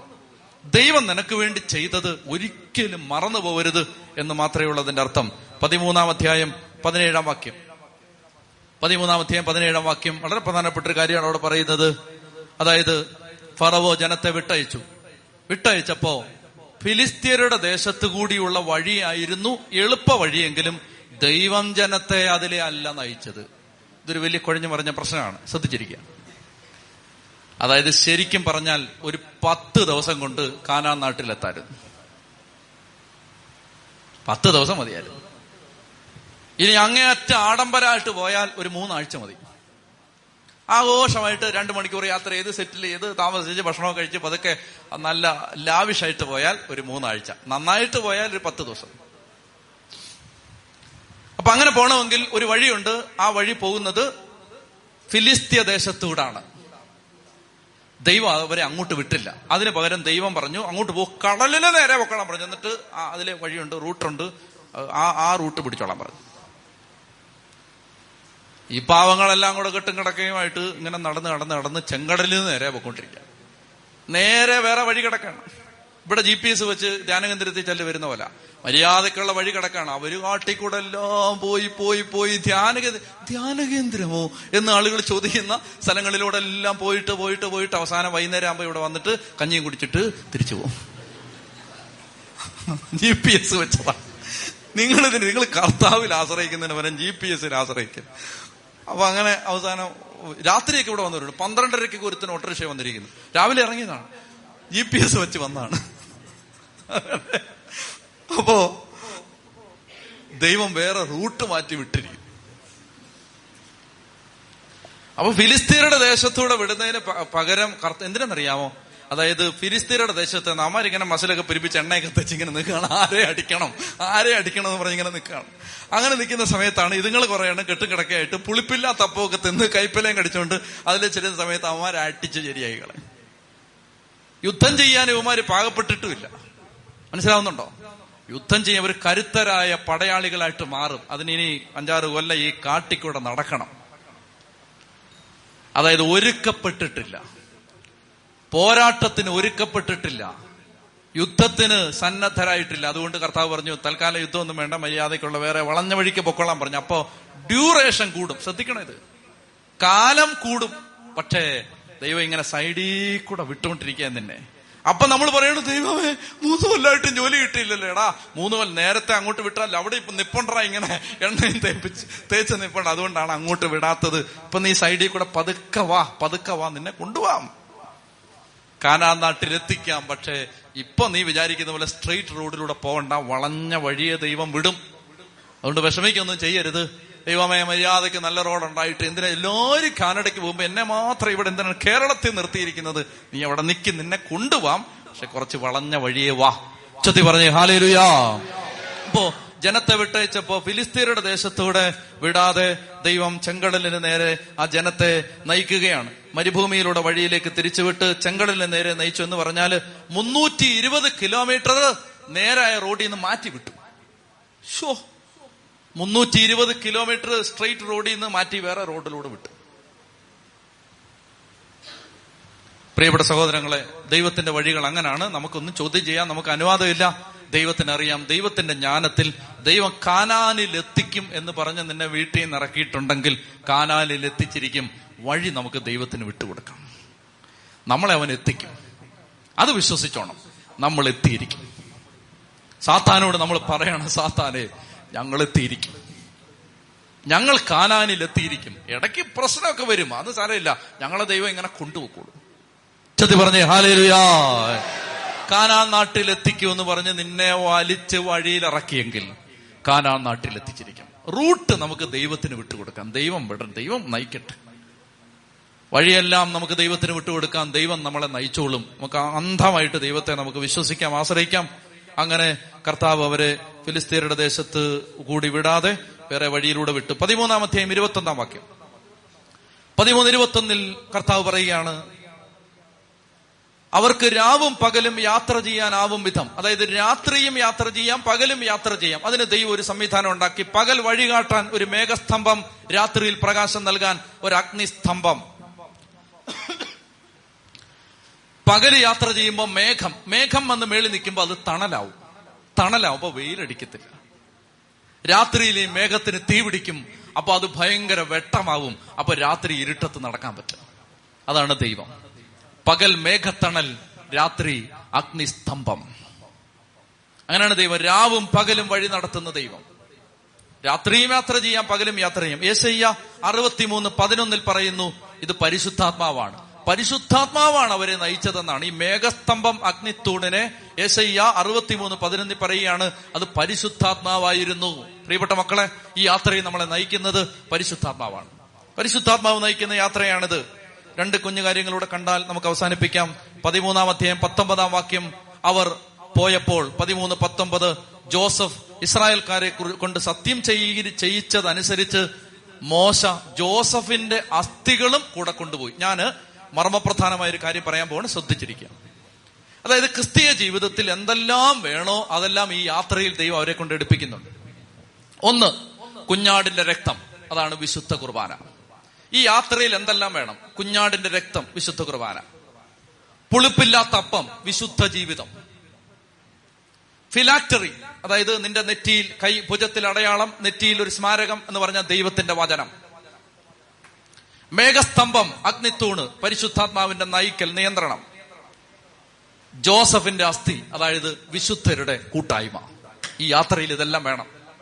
വഴി നിന്ന് ഓരോട്ട് പറയും കർത്താവ് മാത്രം മതി, ആരാധിക്കണമെന്ന് പറയണം. ഇതെല്ലാം വേണം. കാനാൻ നാട്ടിലേക്കുള്ള യാത്രയിൽ ഇതെല്ലാം വേണം. കുർബാനയും വേണം, മാതാവും വേണം, വിശുദ്ധരും വേണം, വചനവും വേണം, വിശുദ്ധ ജീവിതം വേണം, പരിശുദ്ധാത്മാവ് വേണം, എല്ലാം വേണം. എല്ലാം കൂടെ ഉള്ള ഒരു പാക്കേജിന്റെ പേരാണ് കത്തോലിക്കാ സഭ. ചെത്തി പറഞ്ഞേ ഹല്ലേലൂയാ. എല്ലാം കൂടെ ഉള്ള ഒറ്റ പാക്കേജ്. മനസ്സിലായോ? അവിടുന്ന് ഇവിടെ എല്ലാം പോയി അവിടുന്ന് ഇവിടുന്ന് പറക്കിയെടുക്കേണ്ട ഒറ്റ പാക്കേജ്. ഈ വണ്ടിയെ കയറി എല്ലാം കിട്ടും. ഇത് വലിയൊരു കപ്പലാണ്, ഇവിടെ എല്ലാം ഉണ്ട്. കൊച്ചു കൊച്ചു ബോട്ടുകളുണ്ട്, അവിടെ ചില ചെറിയ ചെറിയ സാധനങ്ങളേ ഉള്ളൂ. ചെറിയ ബോട്ടിൽ കയറണോ വലിയ കപ്പലിൽ കയറണോ എന്ന് നീ ആലോചിച്ചാൽ മതി. അപ്പോൾ അതുകൊണ്ട് പ്രിയപ്പെട്ട സഹോദരങ്ങളെ, കുഞ്ഞാടിന്റെ രക്തം, വിശുദ്ധ കുർബാന, പുളിപ്പില്ലാത്തപ്പം, വിശുദ്ധ ജീവിതം, ഫിലാക്ടറീസ്, സാക്ഷ്യത്തിന്റെ വചനം, മേഘസ്തംഭം, അഗ്നിത്തൂണ്, പരിശുദ്ധാത്മാവ്, ജോസഫിന്റെ അസ്ഥികൾ അവർ കൂടെ കൊണ്ടുപോയി, അതായത് വിശുദ്ധരുടെ സാന്നിധ്യം. അതാണ് ജോസഫിന്റെ, മരിച്ചുപോയ ജോസഫിന്റെ അസ്ഥി, അതും കൂടെ കൊണ്ടുപോകുന്നത് ഈ യാത്രയിൽ, അതോടെ കൊണ്ട്. അപ്പൊ വിശുദ്ധരെ, വിശുദ്ധരോട് പ്രാർത്ഥിക്കണോ, വിശുദ്ധരുടെ മാധ്യസ്ഥം വേണോ, അതാണ് ഒരർത്ഥം. രണ്ട്, മരിച്ചവരെ കുറിച്ചുള്ള ഓർമ്മ, അതും പ്രധാനപ്പെട്ടതാണ്. ആ മരിച്ച് അസ്ഥി അല്ലേടാ അവിടെ കടക്കട്ടെന്ന് പറഞ്ഞ് അവർ ഇട്ടിട്ട് പോയില്ല, അത് അവര് പൂജ്യമായിട്ട് കൊണ്ടുപോയി. അതായത് ഒരു കാര്യം ഞാൻ പറയും, പ്രധാനപ്പെട്ട പാഠം ഞാൻ പറയാം. മരുഭൂമിയിലൂടെയുള്ള യാത്ര, പ്രിയപ്പെട്ട സഹോദരങ്ങളെ, ദൈവം മരുഭൂമിയിലൂടെ ഒരു ജനത്തെ നയിക്കുകയാണ്. ഒരു ഒരു ഗോത്രത്തെ ഒരു ജനതയാക്കി ദൈവം മാറ്റുകയാണ്. അങ്ങനെ ഒരു ഗോത്രത്തെ ഒരു ജനതയാക്കി ഒരു രാജ്യമാക്കി ദൈവം മാറ്റാനായിട്ട് ഉദ്ദേശിക്കുമ്പോൾ ദൈവം പറയുകയാണ്, നിങ്ങൾ രക്ഷപ്പെട്ടു, നിങ്ങളുടെ മരിച്ചുപോയവരും രക്ഷപ്പെടണം. ജോസഫിന്റെ അസ്ഥി കൂടെ കൊണ്ടുപോയെന്ന് പറഞ്ഞാൽ അതിന്റെ അർത്ഥം ഞങ്ങൾ രക്ഷപ്പെട്ടു, എന്നാ പിന്നെ വല്യപ്പന്റെ അസ്ഥി അവിടെ കിടക്കട്ടെ എന്നവർ ചിന്തിച്ചില്ല. കല്ലറ പൊക്കിക്കൊണ്ട് പോയെന്നല്ല ഇതിന്റെ വ്യാഖ്യാനം. മറിച്ച് എന്തെന്നറിയാമോ, ഈ അസ്ഥി കൊണ്ടുപോയെന്ന് പറഞ്ഞാൽ അതായത് നിങ്ങൾ യേശുവിനെ അറിഞ്ഞു. ഇപ്പൊ നിങ്ങൾ ഇവിടുന്ന് വചനം കേട്ടു, നിങ്ങൾ യേശുവിനെ കുറിച്ചുള്ള സത്യങ്ങൾ തിരിച്ചറിഞ്ഞു, യേശുവിനെ രക്ഷകനായിട്ട് സ്വീകരിച്ചു. അപ്പം നിങ്ങൾ ഓർക്കണം, അയ്യോ എന്റെ അപ്പൻ, എന്റെ അമ്മ, എന്റെ വല്യപ്പൻ, എന്റെ വല്യമ്മ, അവരെ കൂടി രക്ഷപ്പെടുത്താനുള്ള ബാധ്യത നിങ്ങൾക്കുണ്ട്. അതുകൊണ്ടാണ് മരിച്ചവർക്ക് വേണ്ടി പ്രാർത്ഥിക്കേണ്ടത്. മനസ്സിലാവുന്നുണ്ടോ? ഞാനൊരു കുഞ്ഞു കാര്യം പറയട്ടെ. പരിശുദ്ധ കത്തോലിക്കാ സഭയുടെ വിശ്വാസം നിങ്ങൾക്ക് ശരിക്കും മനസ്സിലാവണമെങ്കിൽ വേദപുസ്തകം പഠിച്ചാൽ മതി. ഒറ്റയ്ക്ക് ഒറ്റയ്ക്ക് ഓരോ വാക്യം കൊണ്ടുവന്നാൽ നടക്കത്തില്ല. ബൈബിൾ ഒന്നേന്ന് പഠിച്ചു പോകുമ്പോൾ സഭ പഠിപ്പിച്ചതായിരുന്നു സത്യം എന്ന് മനസ്സിലാവും. അവിടുന്ന് ഒരു വാക്യം, അതിനെക്കുറിച്ച് ഞാൻ ഉച്ച കഴിഞ്ഞ് പറയാം. ഇവിടുന്ന് ഒരു വാക്യം, ഇവിടുന്ന് ഒരു വാക്യം, കോണ്ടെക്സ്റ്റ് ഇല്ലാതെ അവിടുന്ന് ഇവിടുന്ന് ഓരോന്ന് പറക്കിയെടുത്താൽ നമുക്ക് കൺഫ്യൂഷൻ വരും. ഇപ്പൊ കൺഫ്യൂഷൻ മാറിയോ? മനസ്സിലായോ? ഇത് ഇതെല്ലാം വേണമെന്ന്, അല്ലാതെ ഓരോന്നോരോന്ന് മാത്രം മാറ്റിവെച്ച്, അല്ലെ ചിലത് പാടില്ല, ചില കർത്താവിന്റെ അമ്മ പാടില്ല, കർത്താവ് അങ്ങനെയൊന്നും പറഞ്ഞിട്ട് കാര്യമില്ല. ഇത് ദൈവം ഉൽപ്പത്തി മുതൽ ഒരുക്കിയ ഒരു രക്ഷാകര പദ്ധതിയാണ്. അതിന് വേണ്ട ചേരുവകളെല്ലാം ദൈവം പറഞ്ഞു തന്നിട്ടുണ്ട്. സഭയിൽ അതെല്ലാം ഉണ്ട്. നമ്മൾ കണ്ടെത്തിയാൽ മതി. പ്രിയപ്പെട്ട സഹോദരങ്ങളെ, അങ്ങനെ ദൈവം ഈ ജനത്തെ മുന്നോട്ട് നയിക്കുകയാണ്. മരുഭൂമിയിലൂടെയുള്ള യാത്ര, പ്രിയപ്പെട്ട സഹോദരങ്ങളെ, കർത്താവിന്റെ ആ ആ അത്ഭുതകരമായ വഴികൾ. ഞാനൊരു കുഞ്ഞു കാര്യം കൂടെ പറയാം, അത് പറയുമ്പോൾ നമുക്ക് തീരും. ഇത് മൂന്നാമത്തെ തവണ ഈ കുഞ്ഞു കാര്യം എന്ന് പറയുന്നത്, തീർക്കാന്ന് പറഞ്ഞുകൊണ്ട് ഇത് തീർന്നു. മൂന്നാമത്തെ കുഞ്ഞു കാര്യം എന്തെന്നറിയാമോ? മരുഭൂമിയിലൂടെയുള്ള യാത്ര പത്ത് ദിവസം കൊണ്ട് എത്താമായിരുന്നു. എൻ്റെ ഒരു വിശ്വാസം ഇങ്ങനെയാണ്, കർത്താവ് എന്തായാലും പത്ത് ദിവസം കൊണ്ട് കാനാനിൽ എത്തിക്കില്ല, അത് ഉറപ്പാണ്. പത്ത് എളുപ്പത്തിൽ എത്തിക്കില്ല, അത് ഉറപ്പാണ്. എത്തേണ്ട അടുത്ത് എളുപ്പത്തിൽ എത്തിക്കില്ല. എന്താണെന്നറിയാമോ? അങ്ങനെ ഈസി ആയിട്ട് കിട്ടിയതിനൊന്നും ഒരു വിലയില്ല. ഇപ്പൊ നിങ്ങൾക്കൊരു അഭിഷേകം കിട്ടി, നിങ്ങൾ അതിനു വേണ്ടി, അത് നഷ്ടപ്പെടാതിരിക്കാൻ വേണ്ടി എന്തും ത്യജിക്കും. കാരണം അത് കിട്ടിയത് എങ്ങനെയാണെന്ന്, അതിലേക്ക് എത്തിയത് എങ്ങനെയാണെന്ന് നിങ്ങൾക്ക് മാത്രമേ അറിയൂ. അതുകൊണ്ട് ആ കൃപ പോവാതിരിക്കാൻ നിങ്ങൾ സകല വഴികൾ അടയ്ക്കും. പ്രിയപ്പെട്ട സഹോദരങ്ങളെ, നിങ്ങൾക്ക് യേശുവിന്റെ സ്നേഹം ഒരിക്കൽ കിട്ടിയാൽ, ഒരിക്കൽ യേശുവിന്റെ സ്നേഹം അനുഭവിച്ചാൽ, ആ സ്നേഹം നഷ്ടപ്പെടാതിരിക്കാൻ നമ്മൾ പിന്നെ എല്ലാ വഴികളിലും ശ്രദ്ധിക്കും. അതിന്റെ കാരണം അതിലേക്ക് എത്തുന്നത് എളുപ്പമല്ല. അങ്ങനെ എത്തി അങ്ങനെ എത്തപ്പെടാൻ ദൈവം ഭാഗ്യം തന്നു. അതിലേക്ക് എത്തിക്കഴിയുമ്പോൾ എല്ലാം മറന്ന് നമ്മൾ അതിനെ കാത്തു സംരക്ഷിക്കാൻ ശ്രമിക്കുകയാണ്. അതുകൊണ്ട് വില കൊടുത്ത് വാങ്ങിയാലേ വിലയുള്ളൂ. അങ്ങനെ ദൈവം എളുപ്പത്തിൽ കാനാനിൽ എത്തിക്കില്ല. എന്റെ ഒരു കണക്കൂട്ടലനുസരിച്ച് ഒരു രണ്ടു മൂന്ന് കൊല്ലം ഇതുങ്ങളെ ഇട്ട് നടത്തിച്ചിട്ട് എത്തിച്ചേനെ. പക്ഷേ അവർ എത്താൻ നാൽപ്പതിലധികം വർഷങ്ങൾ എടുത്തു. എന്തുകൊണ്ടാണെന്നറിയാമോ? ജനത്തിന്റെ പിടിവാശിയും അനുസരണക്കേടും. ഈ രണ്ടു കൊല്ലം കൊണ്ട് അവിടെ എത്തിയനെ അനുസരണക്കേട്, പിടിവാശി, ഒരനുസരണയില്ല. ദൈവം എങ്ങോട്ട് വരാൻ പറയാം അങ്ങോട്ട് പോകും. ദൈവം പറയും ഇത് അനുസരിക്കണം, ഞങ്ങൾ ഇത് അനുസരിക്കും. ദൈവം പറയുന്നതിന് വിരുദ്ധമായിട്ട് മറുതലിപ്പും ധിക്കാരവും അനുസരണക്കേടും പിടിവാശിയും കാണിച്ചൊരു ജനമാണ് മരുഭൂമി കിടന്ന് നട്ടം തിരിഞ്ഞതെന്ന് നമ്മൾ തുടർന്ന് പഠിക്കുമ്പോൾ മനസ്സിലാവും. അതുകൊണ്ട് പ്രിയപ്പെട്ട ദൈവമക്കളെ, ഇത് ശ്രദ്ധിക്കണം. രണ്ടാമത്തെ കാര്യം എനിക്ക് പറയാനുള്ളത്, ഇതുമായി ബന്ധപ്പെട്ട അതിന്റെ രണ്ടാം ഭാഗം, അതായത് ഈശോ മരുഭൂമിയിൽ, ഞാൻ ഉച്ച കഴിഞ്ഞ് പറയും, ഈശോയ്ക്ക് പ്രലോഭനം വന്നപ്പോ സാത്താൻ പറയാണ് കല്ലുകളെ അപ്പമാക്കാൻ പറയാം. അതായത് നല്ല ബ്രെഡിന്റെ ഷേപ്പുള്ളൊരു കല്ല്, അതെടുത്തിട്ട് അപ്പം ഈശോയ്ക്ക് പറ്റില്ലേ? പ്രിയപ്പെട്ട സഹോദരങ്ങളെ, കല്ല് അപ്പമാവില്ലേ? കല്ലപ്പമാവില്ലേ? അപ്പമാവും. കല്ലപ്പമോ എങ്ങനെയാ പറയട്ടെ, ഈ കല്ല് പൊടിഞ്ഞ് മണ്ണാവും. ആ മണ്ണിൽ കാറ്റും വെള്ളവും വെളിച്ചവും എല്ലാം പതിക്കും. അത് വളക്കൂറുള്ള മണ്ണാവും. അതിലൊരു ധാന്യം മുളയ്ക്കും, അതിലൊരു കതിർമണി ഉണ്ടാവും. അതാരോ മെതിക്കും, അത് കൊയ്യും, അത് പൊടിക്കും, അത് മാവാക്കും. ഒരമ്മ അത് കുഴയ്ക്കും, ഒരു കല്ല് ചൂടാക്കും, ചുടും, അപ്പൊ അത് അപ്പമാവും. കല്ലപ്പമാവും. പക്ഷെ നീ കിടന്ന് വെപ്രാളം പിടിച്ചാൽ ആവില്ല. കല്ലപ്പമാവാൻ ഒരു ടൈമിംഗ് ഉണ്ട്. ടൈമിങ് എനിക്കറിയാവുന്ന ഒരു വീട്ടില് വേലക്കാരിയോട് പറഞ്ഞു വെള്ളം ചൂടാക്കാൻ പറഞ്ഞു. ആ സെർവന്റ് സഹോദരി വെള്ളം തിളപ്പിക്കാനായിട്ട് വെച്ചു. ഒരു മിനിറ്റ് കഴിഞ്ഞപ്പോൾ അങ്ങോട്ട് ഉദ്ദേശിച്ചു വെള്ളം ചൂടായില്ലെന്ന് ചോദിച്ചു. അപ്പൊ ആ സഹോദരി പറഞ്ഞു മനുഷ്യര് ചൂടാവുന്ന പോലെ വെള്ളം ചൂടാവത്തില്ലെന്ന് പറഞ്ഞു. അതിനൊരു ടൈമിംഗ് ഉണ്ട്. നല്ല ക്ലാസിക് ഡയലോഗാണത്. അതായത് ആളുകൾ ചൂടാവുന്ന പോലെ വെള്ളം ചൂടാവത്തില്ലെന്ന് പറഞ്ഞു. അതിനൊരു ടൈമിംഗ് ഉണ്ട് ചേച്ചി എന്ന് പറഞ്ഞു. കാരണം നിങ്ങൾ കിടന്ന് വെപ്രാളപ്പെടുന്ന പോലെ ഒന്നും വെള്ളം ചൂടാവത്തില്ല, അതിനൊരു സമയമെടുക്കും. കല്ലപ്പമാവും, പക്ഷേ സാത്താനെ നീ കിടന്ന് പറയുന്ന പോലെ ഒന്നുമല്ല, അതിനൊരു പ്രോസസ്സുണ്ട്. നീ കാനാൻ നാട്ടിലെത്തും. എന്നെ കേൾക്കുന്ന പ്രിയപ്പെട്ട ദൈവത്തിന്റെ മകളെ, മകനെ, പഴയ നിയമം പഠിച്ച മകനെ, മകളെ, നീ കാനാനിലെത്തും. പക്ഷെ അതിന്റെ ഒരു ടൈമിംഗ് ഉണ്ട്. വെയിറ്റ് ചെയ്തു, എത്തിയിരിക്കും.